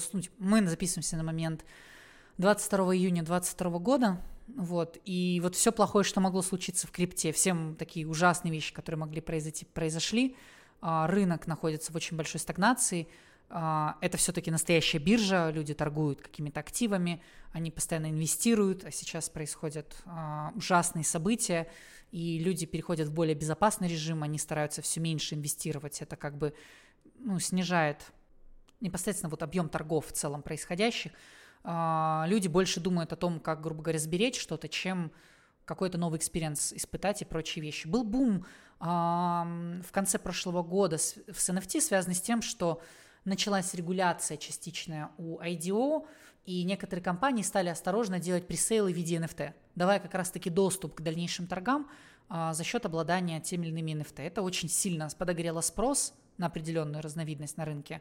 И как, как сейчас, грубо говоря, люди стали реже проводить вот эти NFT-пресейлы, реже их минтить, реже в повестке новостной об этом говорить. То есть NFT а, и в целом криптокультура – это же медийная повестка. То есть когда она сейчас смещена на другие вещи, а, то как бы в целом интерес теряется ко всему этому. Торги падают, стоимости падают и прочее идет каскадно вещи друг за другом. Мы сейчас говорим о наступлении криптозимы – с каждым днем ситуация будет становиться хуже, хуже и хуже, стартапы будут умирать, закрываться, и так будет происходить, наверное, где-то в течение года, возможно, чуть больше. А потом интерес будет возобновляться опять, придумают какую-то интересную идею, очередное гибридное применение. Вот недавно, например, нашумели души. Э, Виталик вышел и сказал, говорит, ребята, а что если, короче, сделать NFT, но без функции трансфер. Один раз минтишь на пользователя, это является неотождествляемой, связанной с ним вещью. То есть можно было бы в качестве каких-то аттестатов, какие-то сертификаты выпускать, то есть в виде NFT, но без возможности передачи другому человеку. Иди, это супер примитивно, просто убрали часть методов у стандартного NFT. И бум, всех это супер подогрело, все такие вау, вау, вау, стали это обсуждать и стали пытаться это где-то заимплементить. То же самое, наверное, произойдет через год или через какое-то время опять. Кто-то придумает какое-то еще интересное утилити гибридное. Может быть, это буду я, ха-ха. Вот. И это вновь опять начнет брать на себя внимание, и торги, и покупки будут расти.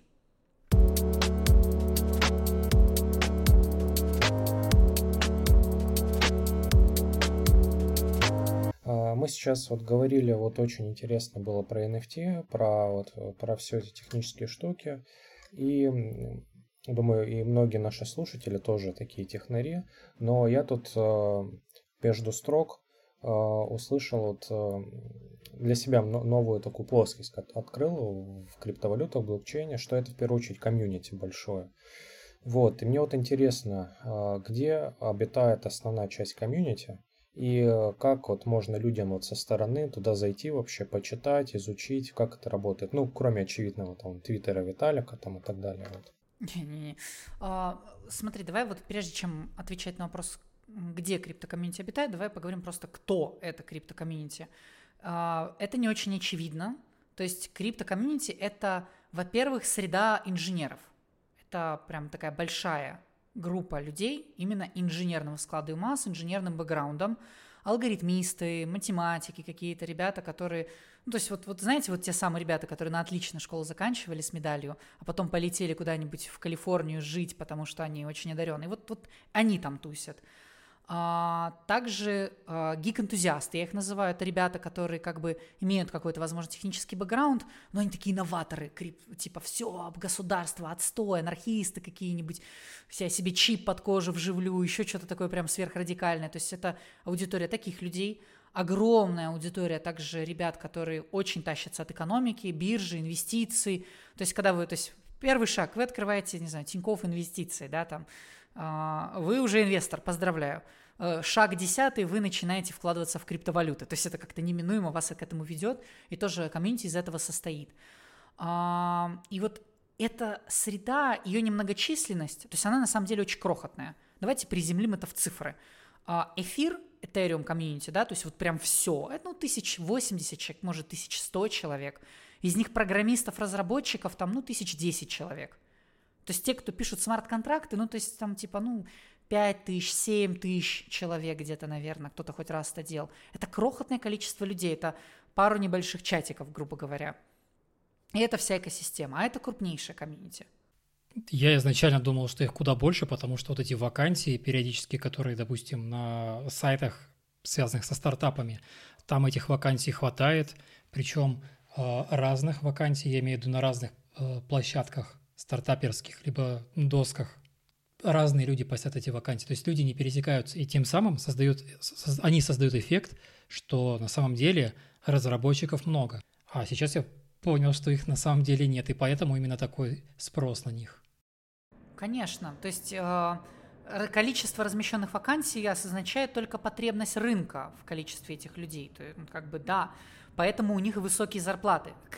В криптосреде разработчики смарт-контрактов и даже фронтендеры, которые разрабатывают dApplication ы, получают, если не в два раза стабильно по рынку выше, то хотя бы в полтора точно, потому что их очень мало. Очень мало людей готовы в это ввязываться, а, очень много людей, которые со скепсисом относятся, много людей, которые об этом просто ничего не знают, которые боятся, потому что там нужны какие-то очень сложные знания и прочее. Но не суть. В общем, опять возвращаясь к комьюнити. И этот состав, да, то есть это небольшое количество людей, оно вот структурировано, и типа дальше начнем с офлайна. Есть конференции, криптоконференции. Это такая отдельная такая вот группа. Они очень такие, я бы сказала, наивные, очень простые презентации, очень простые материалы, очень часто выступают с какими-то идеями, которые изменят мир. И ты действительно видишь среди ребят, которые фанатеют, ты в офлайне видишься с ними, они потом как бы очень сильно тусят, и у тебя фактически вся среда вот этого офлайна, она состоит а, прям из таких матерых программистов, хардкорных, вот таких жестких маскулинных пацанов, ну, знаете, как вот типичные свитера, типичные рубашки, вот эта вот классика, каким раньше был веб, каким раньше была разработка в нулевых. И инвесторы, то есть, типа, такие в пиджачках серьезные дядечки, либо какие-то ребята в майках, которые такие, я изменю человечество, летающие порталы, или что-нибудь наркоманское сложное. И ты вот находишься в этом, все говорят на очень странном языке, очень много слов очень сложных, странных, спорят, обсуждают очень много э, каких-то мета-вещей на стыке каких-то протоколов, на стыке компаний, на стыке тусовок. И ты входишь туда, и первое твое ощущение – это холод, страшно, потому что как бы, а, что происходит? Тебе нужен переводчик. Вот, там в этих тусовках нет HR, там типа нету вот менеджмента, тестировщиков, то есть типа вот я слышала фразы, что типа «Во, крипто-тусовки настоящие, ушел из веба счастлив». Нету вот этой прослойки, которые не до айтишники. Ужасное выражение, я его не поддерживаю. Но я это неоднократно слышала. Также в этом сообществе... Эм, если я скажу, что я там чаще всего единственная девушка, либо девушек там, ну, пару человек, я надеюсь, вы поймете, о чем я говорю, да? То есть, типа, как бы уж тем более еще и программистка, ну, хоть какая-то программистка, да, могу сделать смарт-контракт, то это, типа, вообще аномалия здесь, как бы. А, то есть вот такая среда. А, офлайн мероприятия происходят постоянно, в Амстердаме, в Париже недавно было, а, в Лиссабоне, где я сейчас нахожусь, прям вот это вот такая мека, здесь очень много криптотусовок, большинство ребят именно здесь находится, офлайнятся. А, то есть если вы хотите увидеться офлайн вживую, то, блин, вы как бы мониторите Твиттер, ищете Лиссабон, криптосходки в Гугле, и вы находите какие-то да, борды, и они тут происходят еженедельно точно. Вот конкретно здесь в Лиссабоне, и также по Европе их очень много.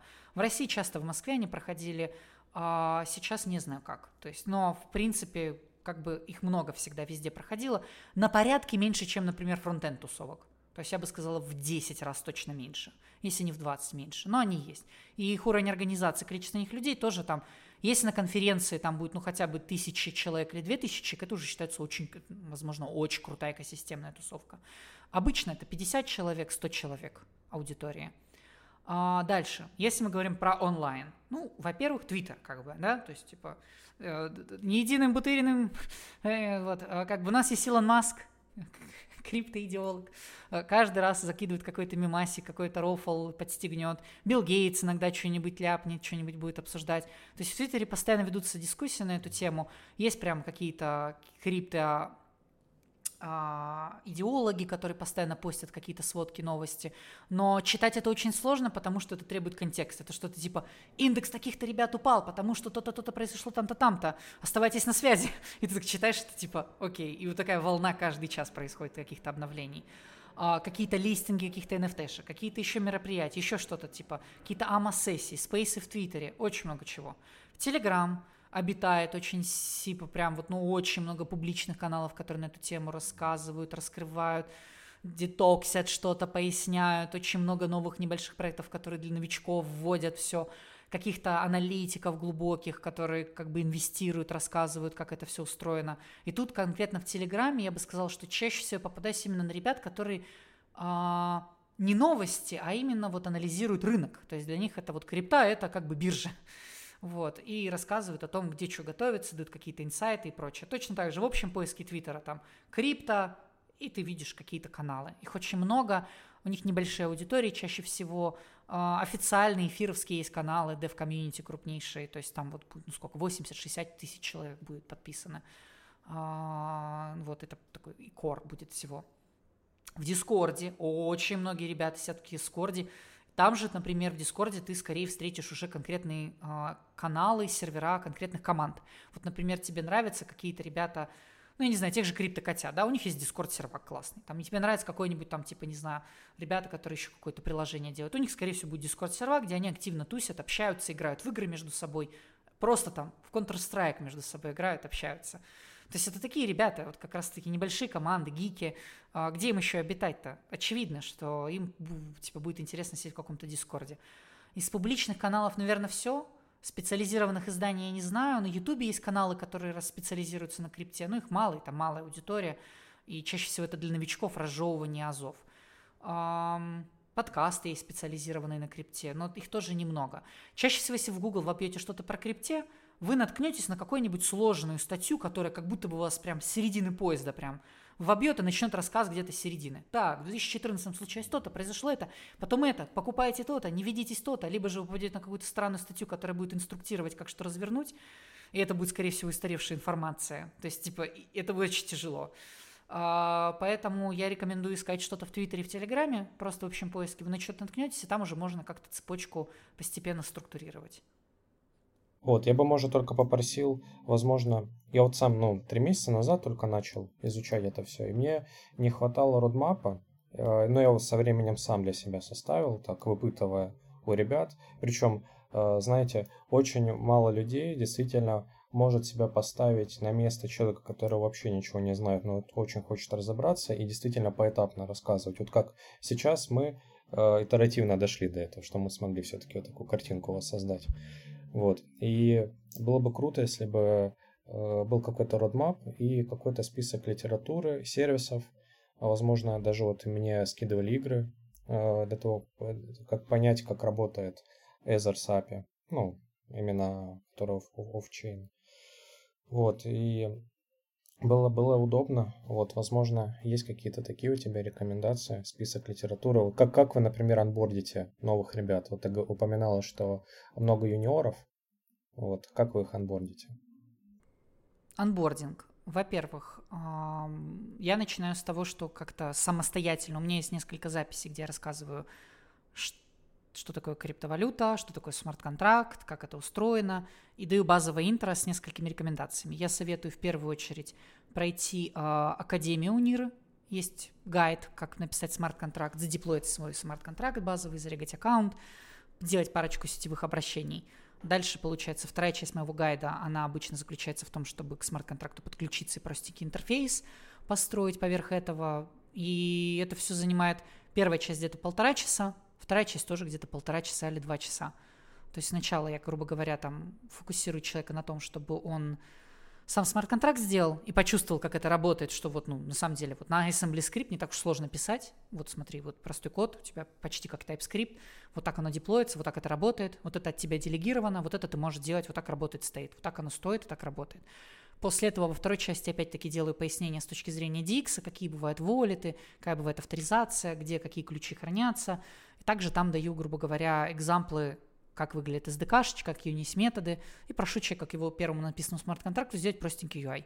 Такой анбординг, вот он занимает обычно дня два, и любой фронтенд middle уровня, он быстро в это погружается и уже на каком-то базовом уровне может что угодно деливерить.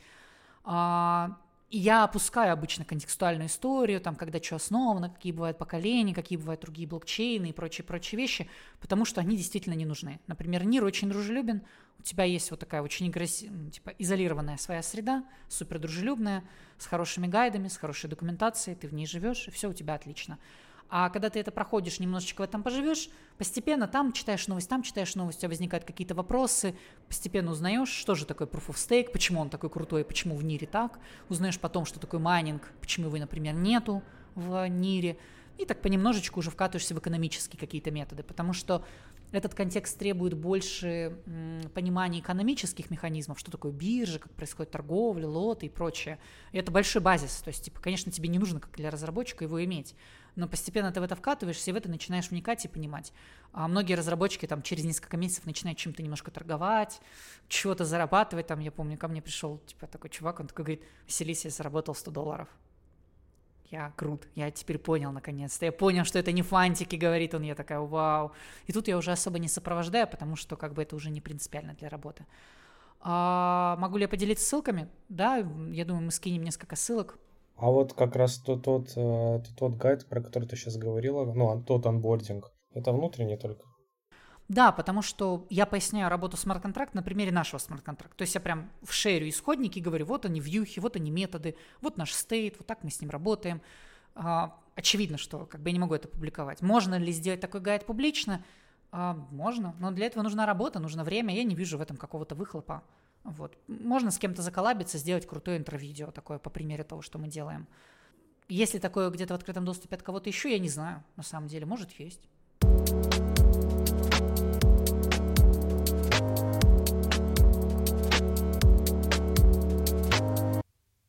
Когда мы говорим про какие-то криптопроекты, то можно заметить то, что эти проекты в плане состава команды состоят из э, различных специализаций – там и фронтендеры есть, и тестировщики. И вот хотелось бы узнать, в каких пропорциях там кто находится, какие роли выполняет и кто как вовлечен в эти криптопроекты.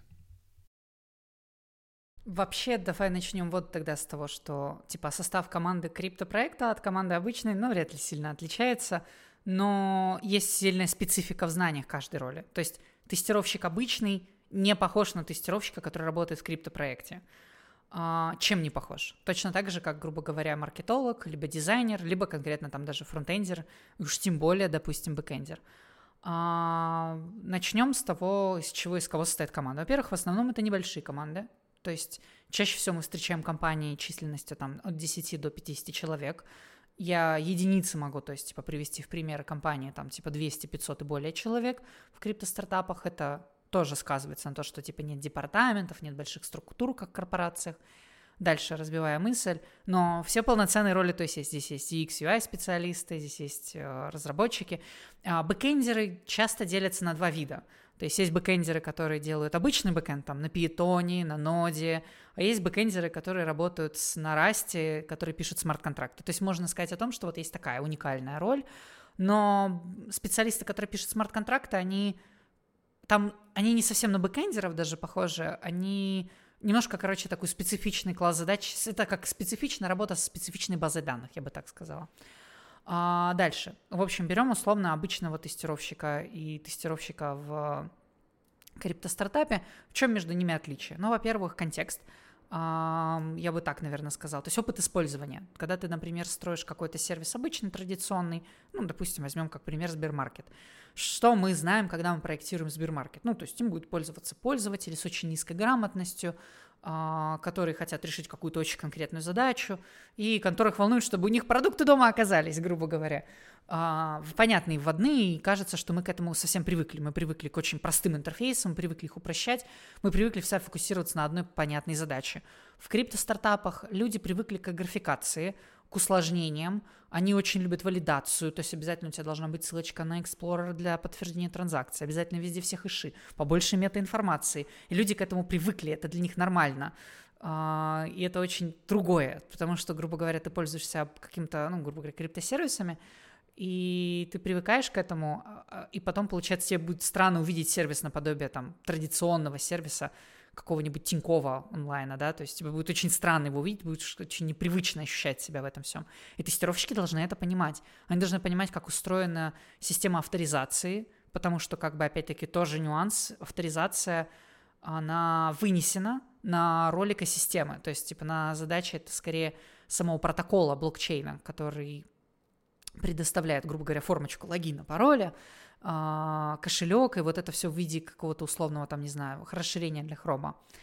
А если мы, допустим, говорим про, типа, тестировщика, ну, ему же нужно это понимать, ему нужно как бы это все тестировать, понимать, проверять, а, а также понимать, как и с этими системами будут взаимодействовать другие пользователи, что будут ожидать, чего не будут ожидать и прочие вещи. Это вот во всех аспектах. Это очень сильно меняет а, восприятие дизайнера. То есть, типа, обычному дизайнеру очень тяжело, типа, переучить, мне кажется, это прям очень тяжело, ему нужно объяснять, это ему контринтуитивно многие вещи идут.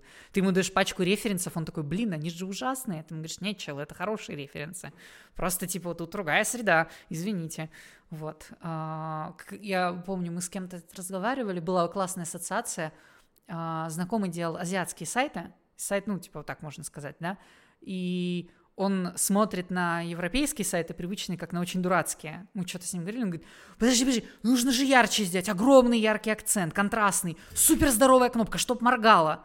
Я такая, чел, в смысле моргала? Он такой, ну так надо, типа, мы, как бы это же круто. И у него какая-то дурацкая референсная база, и ему кажется, что наши старанные сайты очень серые, скучные и неправильные. И тут то же самое, типа, есть какая-то такая контекстная ситуация, когда Типа, не очень привычные вещи, как бы, они как бы являются стандартом. Но это мелкие детали. Главное, наверное, это терминология. Тебе нужно понимать, что такое IDO, тебе нужно понимать, типа, что, не знаю, что такое стейкинг, тебе нужно понимать, э, что такое, типа, 12 ключевых слов, которые нужно запомнить, что такое холодный кошелек, горячий кошелек. Все это нужно знать. А, и это касается всех ролей. Э, я не могу себе представить, там, условно, кого угодно, кто бы в этом не разбирался. Окей, вот про отличия поговорили. А что касается разработчиков, я имею в виду то, что вот у нас есть разработчики, которые уже пропитаны этим контекстом, а есть разработчики, которые вот только пришли. Как они свое место находят в таких командах? Окей, okay. а, смотри, приходит, допустим, человек, неважно какого он уровня, да, то есть и если типа он будет отличаться, грубо говоря, у него был опыт в крипте или не был опыта в крипте, поэтому как бы вначале он будет онбордиться в понимании местной терминологии и в местных привычек сервисов, то есть, если он, допустим, совсем-совсем джун, как разработчик, допустим, ну, типа прям не шарит особо ни в чем, то ему, наверное, даже будет легче, потому что, как бы, ну, ну, что-то, условно говоря, а, в базу разработки уже наверстанной типа терминологии криптовой обычной. То есть ему не нужно как бы два раза учиться. А если, допустим, ты какой-то там типа очень опытный разработчик с многолетним стажем, первое время ты очень много вещей будешь не понимать, тебе нужно иметь навык обучения. То есть тебе нужно подучить эти слова, обучить эти методы, подходы, какие-то вещи. Вот, то есть как-то так, я бы так сказала. Сейчас мы косвенно заговорили про грейды. Вот было бы неплохо узнать, ну, как бы во фронте, там, в бэкенде уже там все это не раз уже было обговорено а, разные, в разных подкастах, в разных видео, в разных статьях. А вот что здесь, как здесь вообще? А, как, как, как понять, что я сеньор, например? Или как понять, что, ну, что я middle? Вот. Как, как работают грейды? Um, Смотри, по поводу уровня разработчиков, то есть, типа, в традиционных сервисах, ну, и обычно, в обычном мире мы, типа, как-то странно привыкли клеймить, там, я не знаю, а, стажер, джун, middle, middle plus, какой-нибудь сеньор, architect, еще что-то, короче, принципал, а, и это характерно для огромных корпораций, то есть это характерно для ситуации, когда у тебя десяток тысяч сотрудников, тебе нужно как-то, тебе, ты решаешь задачу.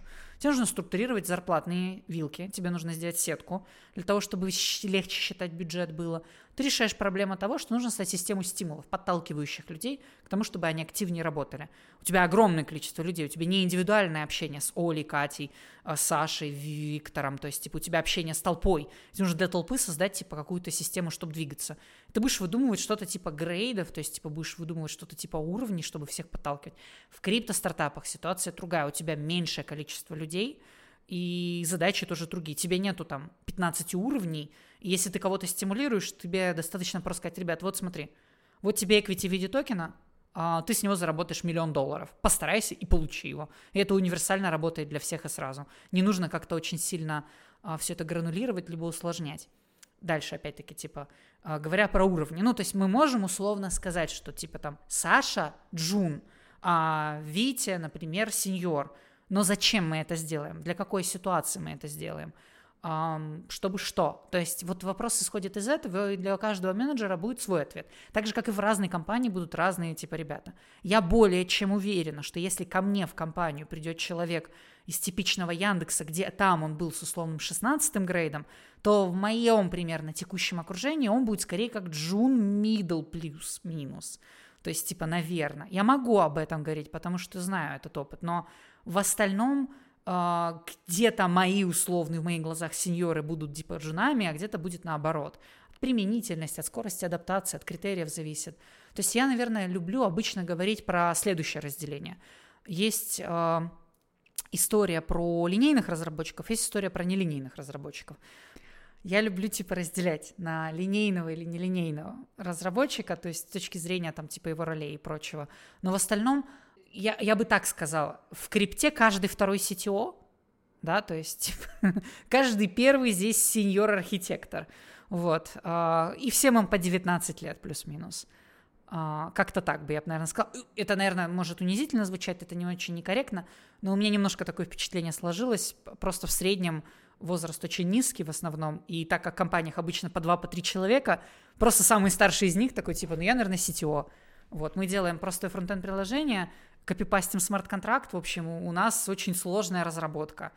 А, но при этом рядом же находятся ребята там с командами в 20 человек, где супер первоклассные специалисты, очень высокого уровня, и они между собой такие, ну, мы медлы, короче. Ну, типа там, да, мы там можем сделать там какой-нибудь высоконагруженный сложный сервис. Типа, ну, мы медлы, короче. Ну, типа, тут такое есть. Э, больше, чем в обычных компаниях. А вот тогда по-другому спрошу. А как ты понимаешь, вот, например, приходит чувак и говорит, хочу там, не знаю, там 15к. И вот как ты понимаешь, он офигел или нет? Вот стоит ему столько платить или нет? А, ну, в смысле, офигел, конечно. Типа, слишком много.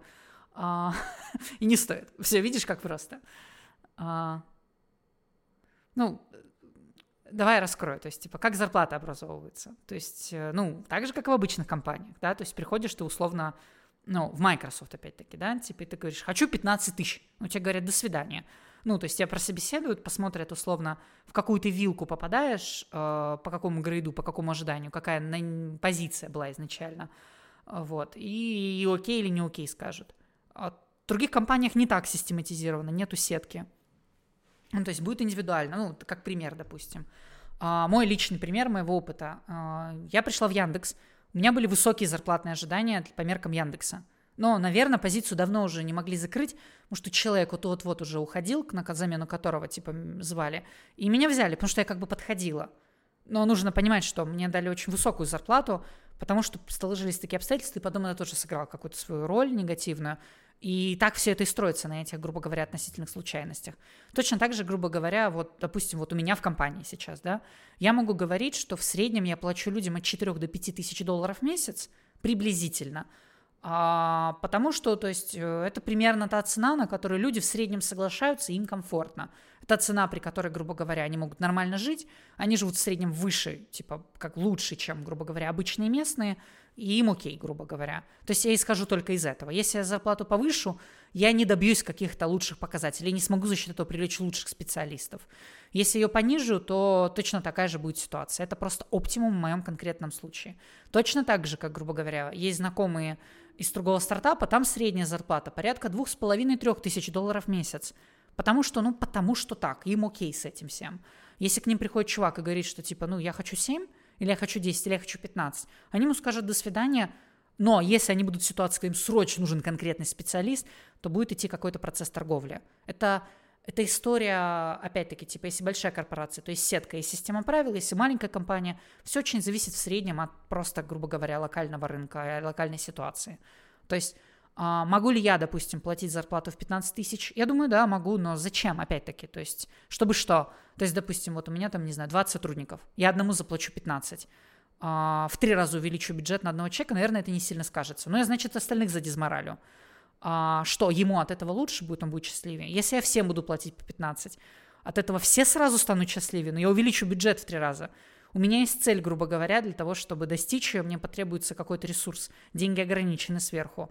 Это просто вопрос построения бизнеса. В масштабе, скажем, там двух, трех, четырех лет увеличить, ну, зарплату фантастически настолько а, и непонятно, как приблизив цель, а, кажется очень глупым. А, вот, допустим, сейчас там, типа, там, ну, у меня типичная ситуация, там, созваниваюсь с каким-то твиттеровским, я почти сразу поднимаю вопрос про зарплату. Я слышу, типа, ну, я примерно ожидаю там где-то от 7 до 12. Я говорю, спасибо большое, ну, типа, это для меня много, я даже не хочу тратить на это время. То есть, наверняка он найдет, где ему будут столько платить, это, наверное, классно, комфортно и прочее. Точно так же, допустим, мне недавно с чеком, а, парень сказал там, типа, ну, я примерно хочу 3, чуть меньше, вот, а, в моих глазах они оба одинаковые, у них похожие резюме. То есть, типа, я, типа, скорее всего, скажу этому чуваку, да, даже интервью какое-то техническое проводить не буду.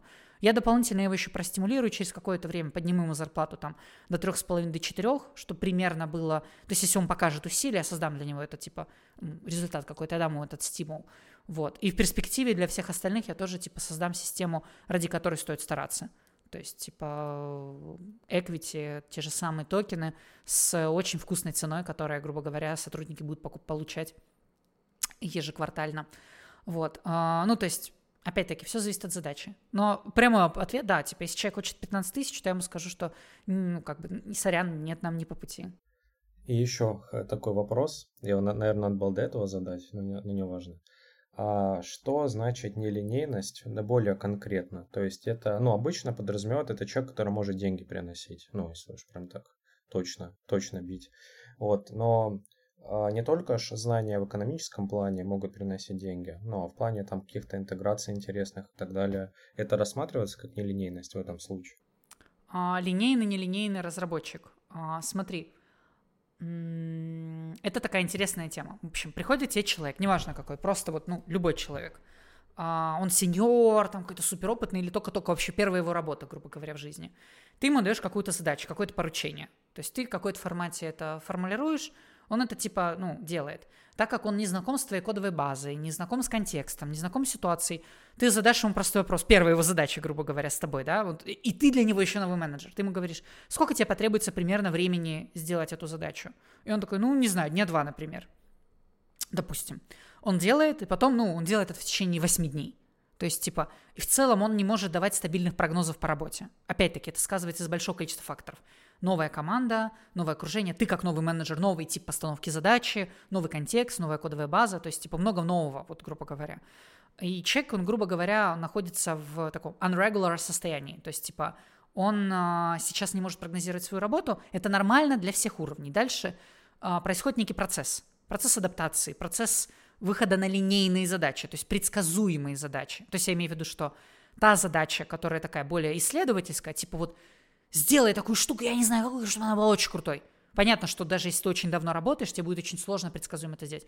Но если тип задачи, ее требования, ее контекст похож на то, с чем уже и как вы работали ранее, то возможно прогнозирование, и если оно еще сходится, то со временем человек достигает такого типа линейного уровня, он становится линейным разработчиком. То есть он просто обычный нормальный чувак, как это так можно сказать. Это его особая характеристика, особое свойство, которое дает некую предсказуемость, ну, типа гарантирует некую предсказуемость в работе.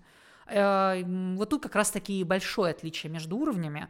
То есть, например, я ожидаю чаще всего, что сеньор на линейный уровень выйдет в течение, скажем, там недели или двух, он очень быстро адаптируется. То есть это цикл обучения у него очень быстро пройдет. А если это совсем новичок профессии, ну, я жду, что это займет 3-4 месяца, допустим, а, для разработчика фронтендера. Точно так же, как, допустим, а, если мы говорим про продукт-менеджера, то продукт-менеджер прям сеньорный, жесткий, за месяц, за полтора где-то выйдет в контекст и будет поделать линейную работу, предсказуемую такую работу. Если же, допустим, это какой-то джун продукт менеджер то он будет выходить на это, ну, не знаю, полгода, допустим, 4 месяца, 3 месяца точно.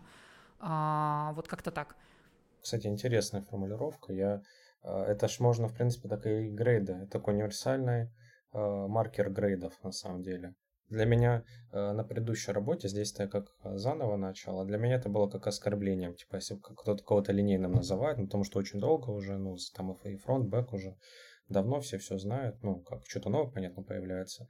Но когда кто-то кого-то линейным называет, это значит, чувак не умеет там а, как-то экспериментировать, как-то там что-то интересное придумывать. Думаю, еще было бы полезно, а, раз уж мы про вот это все раз заговорили, думаю, те, кто нас слушают, резко замотивируются. Вот, и было бы круто, если бы ты нам прикрепила или, может, рассказала на словах э, какой-то список литературы. Меня больше интересует не сколько техническое, потому что, ну, это понятно, как гуглить, а как раз-таки вот в экономическом плане вот это вот очень интересно. Э, непонятно, с чего начинать. Да, и, и обычно на словах такое что-то передается, ну, на моем опыте, и то я в этом очень плохо разбираюсь. По поводу рекомендаций, я бы так, наверное, сказала. Во-первых, какой-то хороший, качественный, такой прям фундаментальной литературы конкретно на стыке между разработкой и экономикой я не знаю. То есть есть эм, такая, типа, я бы сказала, начальная литература, которая дает какое-то общее представление, какие-то общие словечки, общие контексты, очень много отсылок неплохих, такая точка стартовая. Я это How to DeFi, How to DeFi Advanced, How to NFT. Эм, вот, я, я читал, я это, это рекомендую. Мне местами там не нравится оно, ну, но оно, оно кажется таким, что типа вот прикольно. Вот. А, а если уже глубже копать, то это нужны прям, ну, нужна хорошая подготовка, хорошее образование или хорошая литература экономическая именно. Там, мне давали рекомендации знакомые а, по построению по работе финансовых экономических систем, какие-то очень сложные учебники. Я, к сожалению, наверное, пока еще не слишком созрела, чтобы вот на таком уровне все это осознавать. Притом есть еще и другая типа сторона, мне это очень поражает.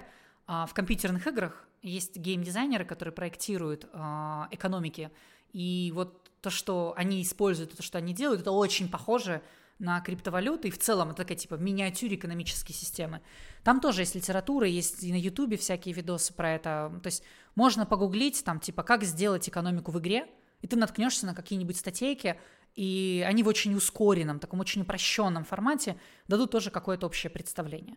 Точно так же там, э, нам, не знаю, можно гуглить вопросы в формате «Чем обеспечена криптовалюта?» Да, у тебя будет в Ютубе очень много каких-то дурацких видеороликов, там по 10, по 8 минут, которые будут а, ничем не обоснованы, но ты как-то постепенно, там, если парочку из них посмотришь, ты поймешь какие-то основные тезисы, тейки. Иногда бывают хорошие референсы к хорошей литературе. Это вопрос research а, к сожалению, но чего-то фундаментального такого, помимо uh, How to DeFi, например, uh, я навряд ли могу порекомендовать. О, у меня знакомый сейчас, кстати, делает курс по построению токеномик. Наверное, я тоже могу сделать рекомендацию, на эту ссылочку дать. А, ну, он прикольный, приводит примеры, дает как задачки, грубо говоря, построить маленькую токеномику и объяснять, что это такое попутно. И я скину ссылку, да, тоже. Прагматичную часть мы уже обсудили, думаю, все вдвойне более заинтересованно нас слушают. А давайте поговорим про комьюнити, а, как оно строится и вообще как в него войти и что там вообще обсуждается и делается. Комьюнити. Давай начнем раскручивать по порядку. Во-первых, начнем с комьюнити просто фронтендеров, не криптовых, да. Это огромное сообщество, а, притом разделенные. То есть, типа, есть несколько русскоязычных сообществ, есть такие, типа, скорее питерские, московские, и, ну, грубо говоря, какие-то проводятся метапы, какие-то мероприятия, конференции. Средняя численность очень сильно варьируется, но на крупнейшие мероприятия можно ожидать, что придет, ну, не знаю, человек 400-300. В Ростове-на-Дону, например, на фронтенд мероприятия приходило иногда там типа 300 человек. Это типа много, но это как бы типа как бы классно. Вот. А в крипте немножко по-другому. Во-первых, в крипто-фронтенд сообществе я не знаю, я не уверена, что такие существуют. Крипто-дев комьюнити тоже разделено. То есть можно сказать, что есть как бы какое-то эфир-сообщество, которое связано с блокчейном эфир. Есть сообщество там, например, Solana экосистемы, есть экосистема Нира, где, например, я тусуюсь. И это маленькие сообщества. То есть, например, мероприятие на НИР, какой-нибудь местный метап в Лиссабоне, который здесь проводится, ну, есть то придет человек 60-80, это много. И оно будет общее. Там не будет про разработку, скорее всего, ни слова. Там будет просто выступать э, какая-то небольшая группа людей, рассказывать о своих проектах. Типа, вот у нас там такой-то проект, мы сделать будем то-то, то-то. И в общих чертах очень не технически они будут об этом говорить. За 4 месяца вот я только одну, одно мероприятие увидела техническое, и то, собственно, технических вещей глубоких, ну, там было одно выступление конкретное. А, также примерно в целом по Европе. Есть крупные мероприятия хабовые, которые объединяют блокчейн мероприятия, там, ну, то есть говорим про тусовки, да, а во Франции, допустим, в Амстердаме недавно тоже типа было. Ну, то есть общая численность там людей, ну, 800-600 человек. То есть где-то вот так, я бы сказала, в такой вариации. А, и, конечно же, программистов, разработчиков там не большинство. Большая часть это какие-то бездевы, маркетологи. В общем, оно как-то все так очень рассеяно. Это другое сообщество, очень другое. Оно маленькое, оно крохотное. Все дев-комьюнити вот целиком мира, если оно приблизится, там, скажем, к тысячам, 40-30 человек, тысячам человек, то, наверное, это вот будет его максимум. Из этих 30 тысяч конкретно разработчиков э, на блокчейне, конкретно прям тех, кто сам блокчейн программирует, ну, то есть именно вот сами разработчики экосистемы, их там десятки, те, кто пишут смарт-контракты, ну, сотни, сотни, ну, будет 700, это, наверное, максимум. Из них там типа, ну, еще и сверху те, кто фронтендеры, ну там, я не знаю, ну то есть пару тысяч человек, тысячи три, может, будет. Это очень маленькое количество людей. А, такое же примерно количество будет в экосистеме Solana, например, в других некоторых блокчейнах, кластеризованное. Часто люди и там, и там, и там находятся. Вот, в эфире самое большое, но оно опять-таки, типа, если все его целиком взять, и там наберется 100 тысяч человек, то это, наверное, очень-очень много. Из них точно такая же пропорция будет, что, ну, 10% из них будет конкретно прям программисты процентов 20 программистов. Все остальные это те, кто покупают, продают, инвестируют, а, либо делают какие-то другие вещи. А, как попасть в эти тусовки? Ну, а, смотри, давай, во-первых, поговорим о том, где бывают тусовки, да. Начнем, например, с Твиттера, то есть, типа, есть какие-то инфлюенсеры твиттеровские, какие-то крупные SEO, какие-то CTO, которые рассказывают, есть какие-то компании, которые себе рассказывают. Это маленькие твиттеры, часто с накрученным количеством подписчиков, то есть э, ну, там, например, ты видишь 40 тысяч подписчиков, реальная активность там, ну, такая, что кажется, что там всего тысяча реальных подписчиков, грубо говоря. Вот. А, есть классные, кстати, каналы в Твиттере, ну, типа, неплохие, где подборки делаются, обзоры делаются, англоязычные, конечно же, в основном. Но там тоже активность невысокая, то есть будет там 100 ретвитов или 200 ретвитов, это уже много. В среднем вот как-то так. А потом дальше, если говорить в других социальных сетях, в Инстаграме точно ничего не знаю, в ТикТоке точно ничего не знаю, то есть если есть, я не знаю про них. В Телеграме есть большие каналы, всякие дев-сообщества, а, их можно просто искать в поиске, то есть что в Твиттере, что в Телеграме, ты просто пишешь там, не знаю, НИР, Солана, Эфир, и просто смотришь, где с приставкой dev, ru, n, то есть что тебе уже нужно, и ты легко найдешь, грубо говоря, и там уже посмотришь, понаблюдаешь, иногда везде, иногда можешь встретить какие-то кросс-ссылки на разные чаты, что прикольно. Где-то анонсы собирают, где-то про NFT рассказывают, обсуждают. Вот чаще всего, если ты будешь искать что-то про NFT, ты будешь натыкаться на сообщество Solana, допустим, вот по моему опыту, по моему наблюдению. Также, если будешь про блокчейн игры, если говорить, тоже будешь на Solana натыкаться. Если будешь какие-то про финансовые системы что-то гуглить, искать, про какие-то дефи, про биржи, то будешь чаще всего на эфир сообщества попадать. Ну, типа тенденция как-то так происходит. Очень много людей в Дискорде сидят, очень много. То есть У меня, наверное, серверов 40 или 50 дискордовских, крупные есть там, где по 10 тысяч, по 5 тысяч человек, и очень много обильного общения идет. Там и разработчики, там и просто ребята тусят, общаются, флудничают, там типа созваниваются периодически, там, не знаю, в игры играют вместе.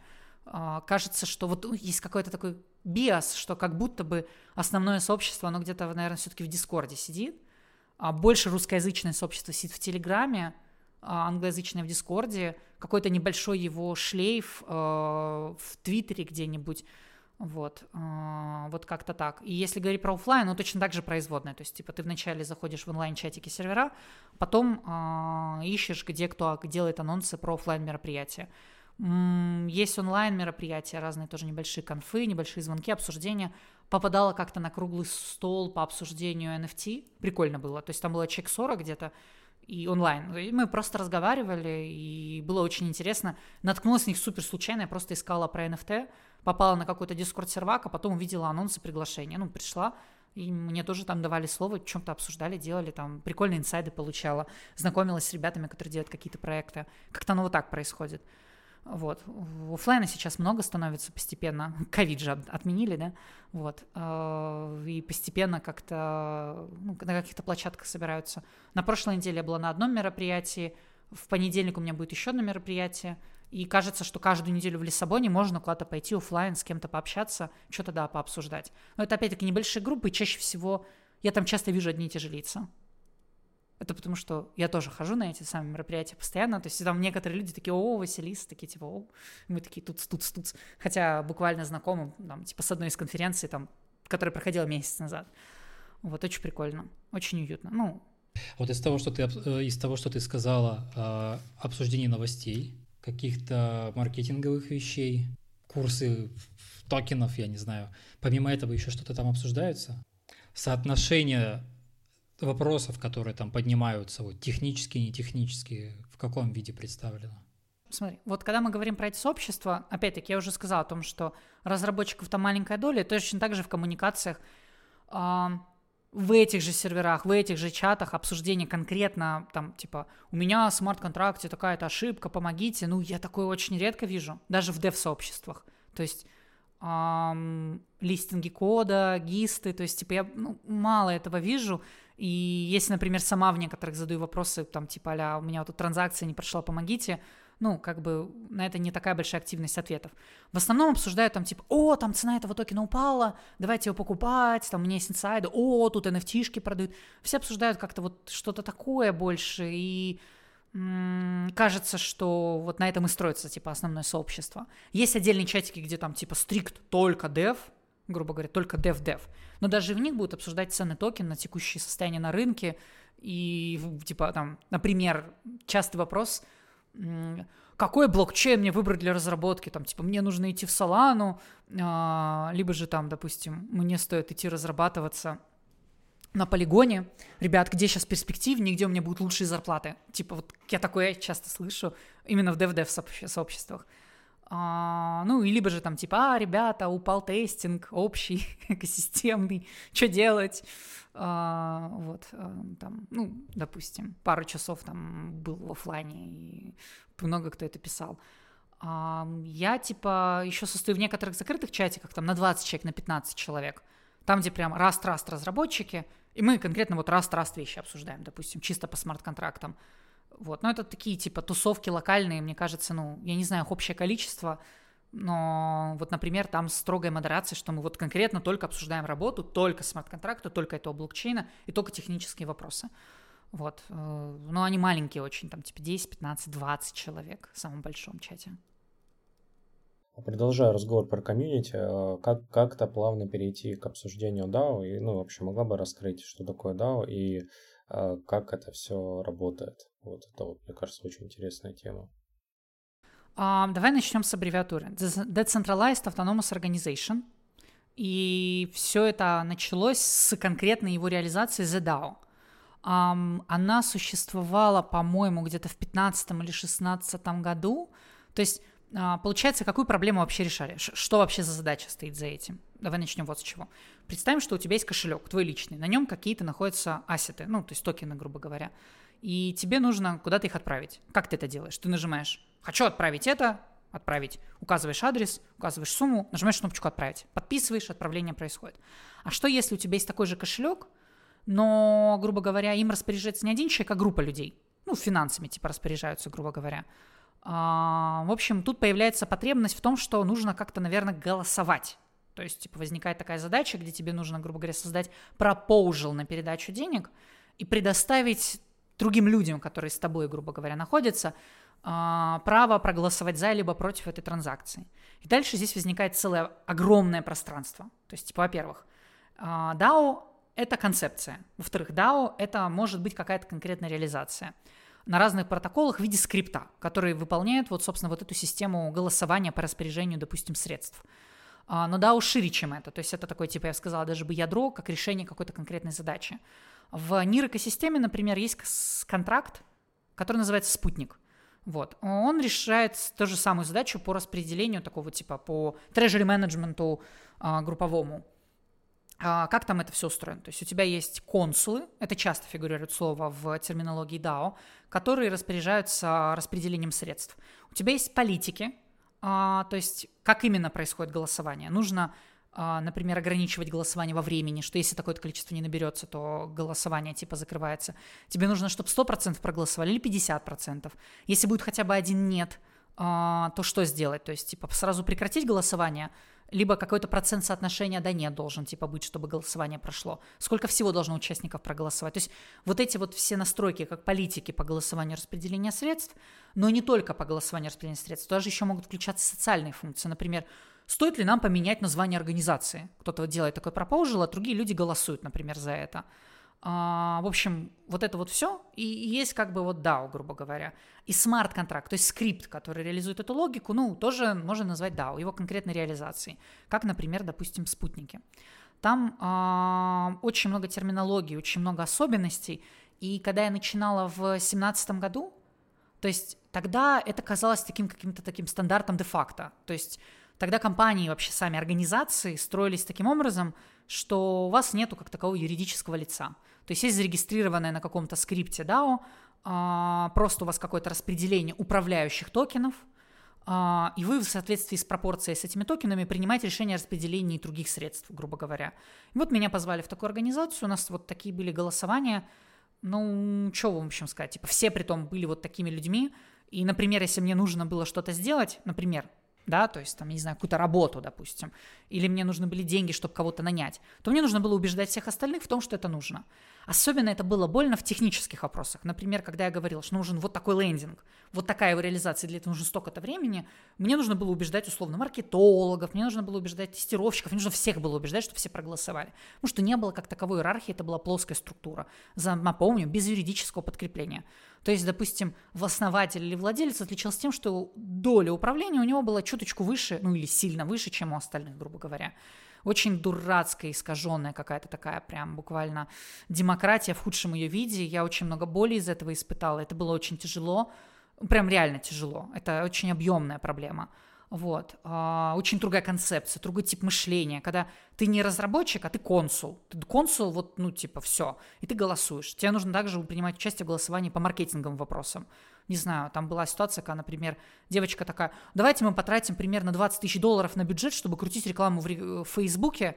Ну, то есть она это объясняет, а я не понимаю, нахрена, то есть типа, мы не добьемся целей. То есть я исхожу из какой-то своей логики, но я не маркетолог, опять-таки, но мне нужно принимать решения. Ну, понятно, что Короче, это было очень странно, там, типа, вот. Это было раньше, сейчас очень все поменялось, сейчас роль, да, его позиции, структура компании поменялись. Сейчас же картинка другая. Сейчас компании в крипте это обычно обычные юрлица, самые обычные, там, не знаю, ООО, условные LLC, и у них обычные фиатные деньги. А голосование в DAO, если оно есть, и если есть DAO, то оно сугубо между там C-level ом и кофаундерами, там, например, 3-4 консула которые конкретно распоряжаются финансами на высоком уровне, грубо говоря, с очень мягкими политиками. То есть, например, платим зарплаты, значит, у нас есть какой-то там типа регламент, какие-то договора, у нас типа все это прозрачно, а бухгалтер выполняет просто функцию распределения токенов. То есть, как просто ну, типа сотрудник, который э, пишет этот пропоужил на выплату зарплаты, все остальные, потому что заключены такие договоры, просто этим соглашаются. Оно как-то подстерлось настоящих чистых DAO, где полностью все управляется вот такой группой людей, я сейчас не знаю. Наверняка они есть, уверена, что они есть, но я сейчас их не знаю. То есть обычно сейчас, а, грубо говоря, обычные работяги сейчас работают как в обычных компаниях, со всеми привилегиями, со всеми бенефитами, со всеми как обычной компании. То есть разве что отличие у них в том, что ну, а, акции, опционы у них типа в виде токена. То есть и то те же самые опционы зафиксированы в виде софтов, то есть тоже в виде юридических документов, а не в виде какого-то начисления токена, даже настолько. Вот. А крупные э, инвестиции, которые приходят в крипте, распределяются консулами с такого типа группы управляемого кошелька. А, ну, то есть изменилась сама роль участия DAO и само его использование. Как я сказала, я сейчас не знаю тех компаний, которые, грубо говоря, прям вот верят, верят максимально в эту концепцию, хотят, хотят ее максимальной реализации по многим причинам. Но такие люди есть. То есть, типа, ну, то есть на чем строится вообще их убеждение? В том, что таким образом можно накопить какую-то экспертизу, а потом в дальнейшем, допустим, управлять не только одной компанией, но и целой страной, допустим, либо целиком планетой. То есть рано или поздно все идеологически должно перерасти к тому, что такое справедливое, равное голосование, оно а, станет очень умным, правильным, грубо говоря. С помощью такой governance-системы можно было бы управлять, допустим, целой страной. Есть даже блокчейны, есть проекты, которые допустим, реализовывают эти политики, расширяют их, работают над этим, типа, как, например, принимать решения в области здравоохранения, законодательства, там, типа, в сфере образования и прочих вещей. Остался самый важный вопрос, который мы не раскрыли.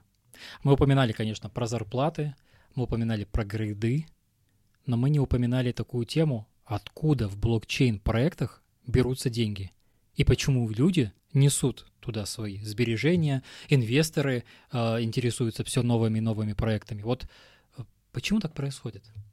Это не вопрос веры. Э, это очень странно здесь применять. Э, это поле. То есть давай тогда вот с этого начнем. То есть изначально, когда там типа сто лет назад, допустим, появлялись какие-то компании, им типа необходимо было для развития какое-то количество средств. Они начали выпускать некую ценную бумагу, по своей сути, которая была, ну, допустим, даже я не скажу слово обеспечено, но подразумевалось и подразумевается, что вы, грубо говоря, купите эту бумагу, а потом будете а, иметь какую-то пропорциональную долю прибыли компании, допустим, либо же обязательство этой компании потом выплатить сумму, которую вы заплатили, плюс какие-то небольшие проценты, можно так сказать. А, и когда все это появлялось, это не было зарегулировано. Это был огромный рынок, который как бы был очень свободный, очень открытый. Появлялось огромное поле для очень сильных спекуляций. И потом, в конечном счете, правительство на это начали реагировать тем, что усложняли, усложняли, усложняли законодательство. На момент 2000-х годов, например, если ты захочешь, ну, хочешь просто выпустить ценную бумагу своей компании, тебе необходимо очень много пройти определенных проверок, иметь определенные лицензии. Это сложный многоступенчатый процесс. Порог входа очень высокий. Тебе необходимо обладать большим капиталом для того, чтобы привлечь еще какой-то капитал для развития, допустим. Ну, то есть история простая, допустим. У тебя есть какая-то идея, она грандиозная, у тебя нет денег для этой идеи. Ты не можешь пойти просто в банк и взять под это, грубо говоря, кредит. Это очень невыгодно. Плюс еще банк тебе и не даст его просто так. А, скорее всего, ты захочешь такой, типа, импровизированный краудфаундинг, либо привлечь, допустим, крупных инвесторов, которые тебе все это дадут или сделают. А, из-за вот этого высокого порога входа сам, просто естественным путем появилась потребность в определенной такой степени дерегуляции. Создать такой прецедент – где и такую ситуацию, такое пространство, грубо говоря, где тебя не смогли бы за выпуск такой ценной бумаги посадить. История очень простая. Ну, как это опишем, допустим. А, вот я Петя, допустим, да, типа, ага, я выпускаю ценную бумагу. И а что если, ну, типа, и, и по какой момент времени ко мне придут, чтобы меня посадить в тюрьму? Кто придет? Почему придут, да? То есть а, так как эта продажа будет обладать определенными признаками, а я являюсь эмитетом, то типа я являюсь лицом, которое ну, нарушило, собственно, закон. А что если сделать какую-то программу, скрипт, который бы выпускал бы эту ценную бумагу, и мы бы ее задеплоили, скажем так, в Amazon, а, на, на хостинг просто, типа, да, то точно так же, то есть я была бы эмиттером, я была бы актором, который создает эту ценную эмиссию, ну, и обладающую признаками обычной ценной бумаги. Точно так же, как бы мне пришли бы и посадили бы, грубо говоря бы. А, а что, если я бы куда-нибудь задеплоила этот скрипт туда, где потом не могу им управлять, где у меня потеряется контроль? То есть где эмиссия произойдет вне зависимости от моей воли или моего хотения. То есть я, грубо говоря, задеплоила скрипт, я отождествляю права его взаимодействия. Я просто автор. За что меня привлечь? Как кого меня привлечь? Как кого? Кто программу написал? Такого законодательства нету, такого регулирования давления нету. Точно так же, кто выпустит бумагу? Тот, кто вызовет скрипт. но при этом выпустит только для себя. То есть он купит, он, типа, грубо говоря, совершит этот обмен, при том совершит обмен одного токена на другой, там не будет взаимодействия с фиатом, и тоже нету законодательства, которое бы позволило бы того, кто участвует в такой сделке, как-то, грубо говоря, посадить. Это бы противоречило логике. Ведь эти законы существуют для защиты тех, кто покупают такие ценные бумаги. А что если те, кто хотят купить бумагу, не хотят, чтобы их защищали? то, грубо говоря, то есть, типа, было бы странно им еще сильнее это, грубо говоря, запрещать и именно их сажать за покупку такую. А, и ты хочешь, грубо говоря, заработать. Нет, в смысле, грубо говоря, ты хочешь заработать. А, ты приходишь на рынок ценных бумаг, ты видишь, что Uh, грубо говоря, там, типа, получишь, ну, сколько там, 12% в год, возможно, 10, 9, 5%, допустим. У тебя не очень большое пространство для высокорисковых активов в этой сфере. Плюс еще а, не так много организаций там могут участвовать, только с большим капиталом, которые прошли все нужные проверки. Крипта в данном случае это такая среда, где из-за ранее рассказанных обстоятельств ты можешь вступить в высокорисковые сделки, ты можешь купить некую абстрактную ценную бумагу, которая не является ценной бумагой, которая работает по несколько иным механизмам, но, грубо говоря, ты вкладываешь в это деньги, компании делают какой-то проект, какой-то продукт, то есть, типа, они оказывают какое-то давление потом на токен, регулируют его цену, а, происходит какая-то ликвидность, у токена может быть его utility, то есть он может быть востребован для оказания каких-то услуг. И за счет этого сообразуется, собственно, ценообразование. А ранее инвесторы из-за того, что цена токена выросла в 2, в 3, в 20, 40 раз, постепенно могут выходить, а, то есть обменивать этот токен на другой, допустим, либо же на фиат. А, этот процесс, грубо говоря, снижает цену. Но за счет, грубо говоря, утилитарной стоимости, а, либо за счет других проводимых торгов, а, либо так называемого маркетмейкинга, стоимость будет компенсироваться. И это все выравнивается. Это сбалансированная система. Крутые, хорошие стартапы, которые сейчас существуют на рынке, да, типа они прошли какой-то жизненный цикл. То есть изначально, допустим, в 2016 году был бум ICO. Как это выглядело? То есть появился такой, типа, грубо говоря, централизованный такой типа процесс, где ты подготавливаешь, выпускаешь токены, через биржу начинаются торги. И тогда был большой бум. Многие люди разбогатели, многие люди потеряли деньги. То есть это обычное такое пространство, где есть игроки, спекулянты, инвесторы, которые как бы понимают, что делают. Они осознанно идут в процесс, где больше рискуют на значительно большую потенциальную прибыль от этого всего. Не более того. То есть а, это не история про то, что типа там абстрактные пирамиды или еще прочее, только такие есть. Но Опять-таки, из-за того, что правил или законов нету, то обладаемые признаки системы там могут фигурировать, потому что никто не регулирует. Но остается пространство а, для того, чтобы привлекать деньги под интересные классные проекты. Потом ICO стали регулировать, так как это типа все еще полуцентрализованный какой-то процесс, то есть есть биржа, есть какое-то юрлицо, к которому можно прийти и искать вопросы. Потом произошел бум IDO. IDO это тоже выпуск токена и выпуск его на продажу, но уже через peer-to-peer площадки, и это очень тяжело зарегулировать. Кого в данном случае, то есть условно сажать или кому предъявлять вопросы. ICO частично зарегулировано, тебе необходимо правильно проводить KYC, нужные данные, там типа минимальные, а, сопровождать, и это тоже какой-то создает сенс. И это происходит естественным образом. То есть, когда закон начинает постепенно учиться регулировать это, люди придумывают какое-то новое слово, новую сферу, новый механизм, немножечко уходят, грубо говоря, в бок, немного по-другому работают. Начинают, например, вместо выдачи fungible токенов, начинают продавать NFT, как предварительную продажу, или еще каким-то другим образом. Цена строится только на основании экономических механизмов, которые здесь заложены. Ответ на вопрос, почему токен что-то стоит, ровно такой же, как и ответ, почему ценная бумага какой-то компании чего-то стоит. Точно так же, как почему какая-то валюта чего-то стоит. Но за счет того, что эта система еще имеет очень сильную техническую интеграцию и техническое воплощение, эта же акция может выступать не только в качестве какого-то, грубо говоря, не знаю, камушка, ракушки для обмена, но еще и иметь какую-то утилиту, то есть какую-то функцию, какие-то сервисы и их возможности ты можешь оплачивать в виде этих токенов. Например, есть сервисы, где, допустим, для того, чтобы получить услугу, например, как послушать музыку, посмотреть видео, напечатать сообщение, а, ты тратишь некий условный какой-то абстрактный токен системы, назовем его random token или, а, не знаю, dick token, допустим, да, ты им платишь, то есть э, создается какой-то спрос на него за счет того, что оказывается услуга за него и работает в обратную сторону. Точно так же система может за оказание каких-то вещей, например, написал ты сообщение, тебе поставили лайк. Этот лайк может быть выражен увеличением токена на твоем кошельке, а потом ты можешь этот лайк перераспределить, чтобы продвинуть это сообщение в системе. Вот и изобрела простой сервис только что. Представьте, вы пишете пост, за лайки вам прикапает валюта, эту валюту вы можете обменивать на фиат, если хотите, а точно так же можете ее инвестировать в платформу, ну, типа возвращать платформу, оплачивая услугу продвижения вашего поста, чтобы заработать еще больше лайков в этой экосистеме. Есть сервисы, где вам платят токены за то, что вы смотрите видео, либо рекламу. Вы смотрите рекламу, вам просто платят токены, допустим. Так же, как рекламодатели платят платформе токены, которые вначале должны были изначально где-то купить. Создаются какие-то механики и механизмы, очень сложные, интересные, многоуровневые, похожие, как я уже ранее тоже упоминала, на игровые системы. А, это невозможно было бы сделать в реальном мире из-за высокой степени регуляции. Ты не можешь просто так сделать какой-то сервис, который просто принимает доллары, просто, грубо говоря, обеспечивает его циркуляцию внутри сервиса. Ты не можешь платить доллары за то, что пользователь пишет посты. Ты не сможешь это сделать. Очень много регулирования, очень дорогие транзакции, очень сложно это реализовать. Тебе нужно иметь кучу лицензий. То есть, как компания, которая платит деньги своим пользователям, тебе нужны лицензии, тебе нужно правильно хранить личные данные этих людей. Ты не можешь внутри системы в базе данных просто счетчик денег инкрементировать и декрементировать просто так, если это доллар. То есть, типа, ты не можешь это просто так делать. Тебя посадят. А здесь можешь, потому что в крипте еще и интересным образом разделено все. Отдельные организации покупают банковские лицензии на обмен фиатов в токен и наоборот, токен на фиат.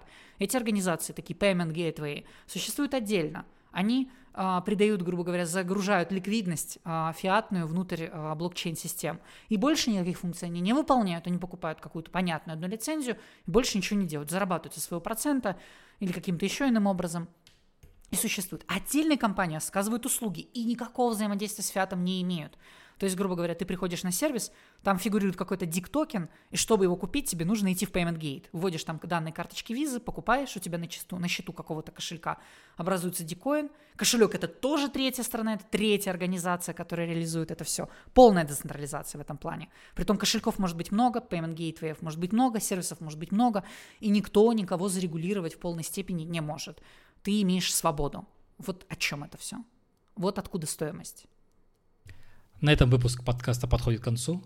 Не хотела ли бы ты нашим слушателям, тем, кто дожил до конца, дать какой-то совет, если они хотят сделать свои первые шаги в мир криптовалют, в мир криптопроектов? Это очень интересное пространство. Здесь очень много разных людей, очень много разных идей. А, и я очень рекомендую хотя бы, ну, попробовать, потому что Здесь реально есть амбициозные идеи, здесь есть масштабные идеи, здесь много денег, Здесь много проектов, много людей, много мнений. И если эта тема хоть как-то привлекает и интересует, как, например, фронтенд разработчику, стартовать здесь значительно легче и выгоднее, значительно быстрее. Я советую это сделать. Раз разработчикам, которые пишут смарт-контракты, тоже, ну, то есть тем, кто хотят в это погрузиться, ребята, это реально несложно. Два-три месяца подготовки, и вы можете делать что-то минимальное, простое, и вы можете действительно на этом зарабатывать. Опять-таки, я буду использовать тезис очень часто. В общем, не бойтесь, пробуйте, слова могут пугать, ну, э, и сложности могут пугать, но на самом деле все классно. Огромное спасибо, то, что ты пришла на выпуск. Мы этот выпуск записывали не с первого раза, там, в связи с тем, что очень много контента, там даже у нас были некоторые технические неполадки. Еще раз огромное спасибо, что пришла к нам на подкаст. Спасибо. Подписывайтесь, следите за нами во всех социальных сетях. Пока-пока.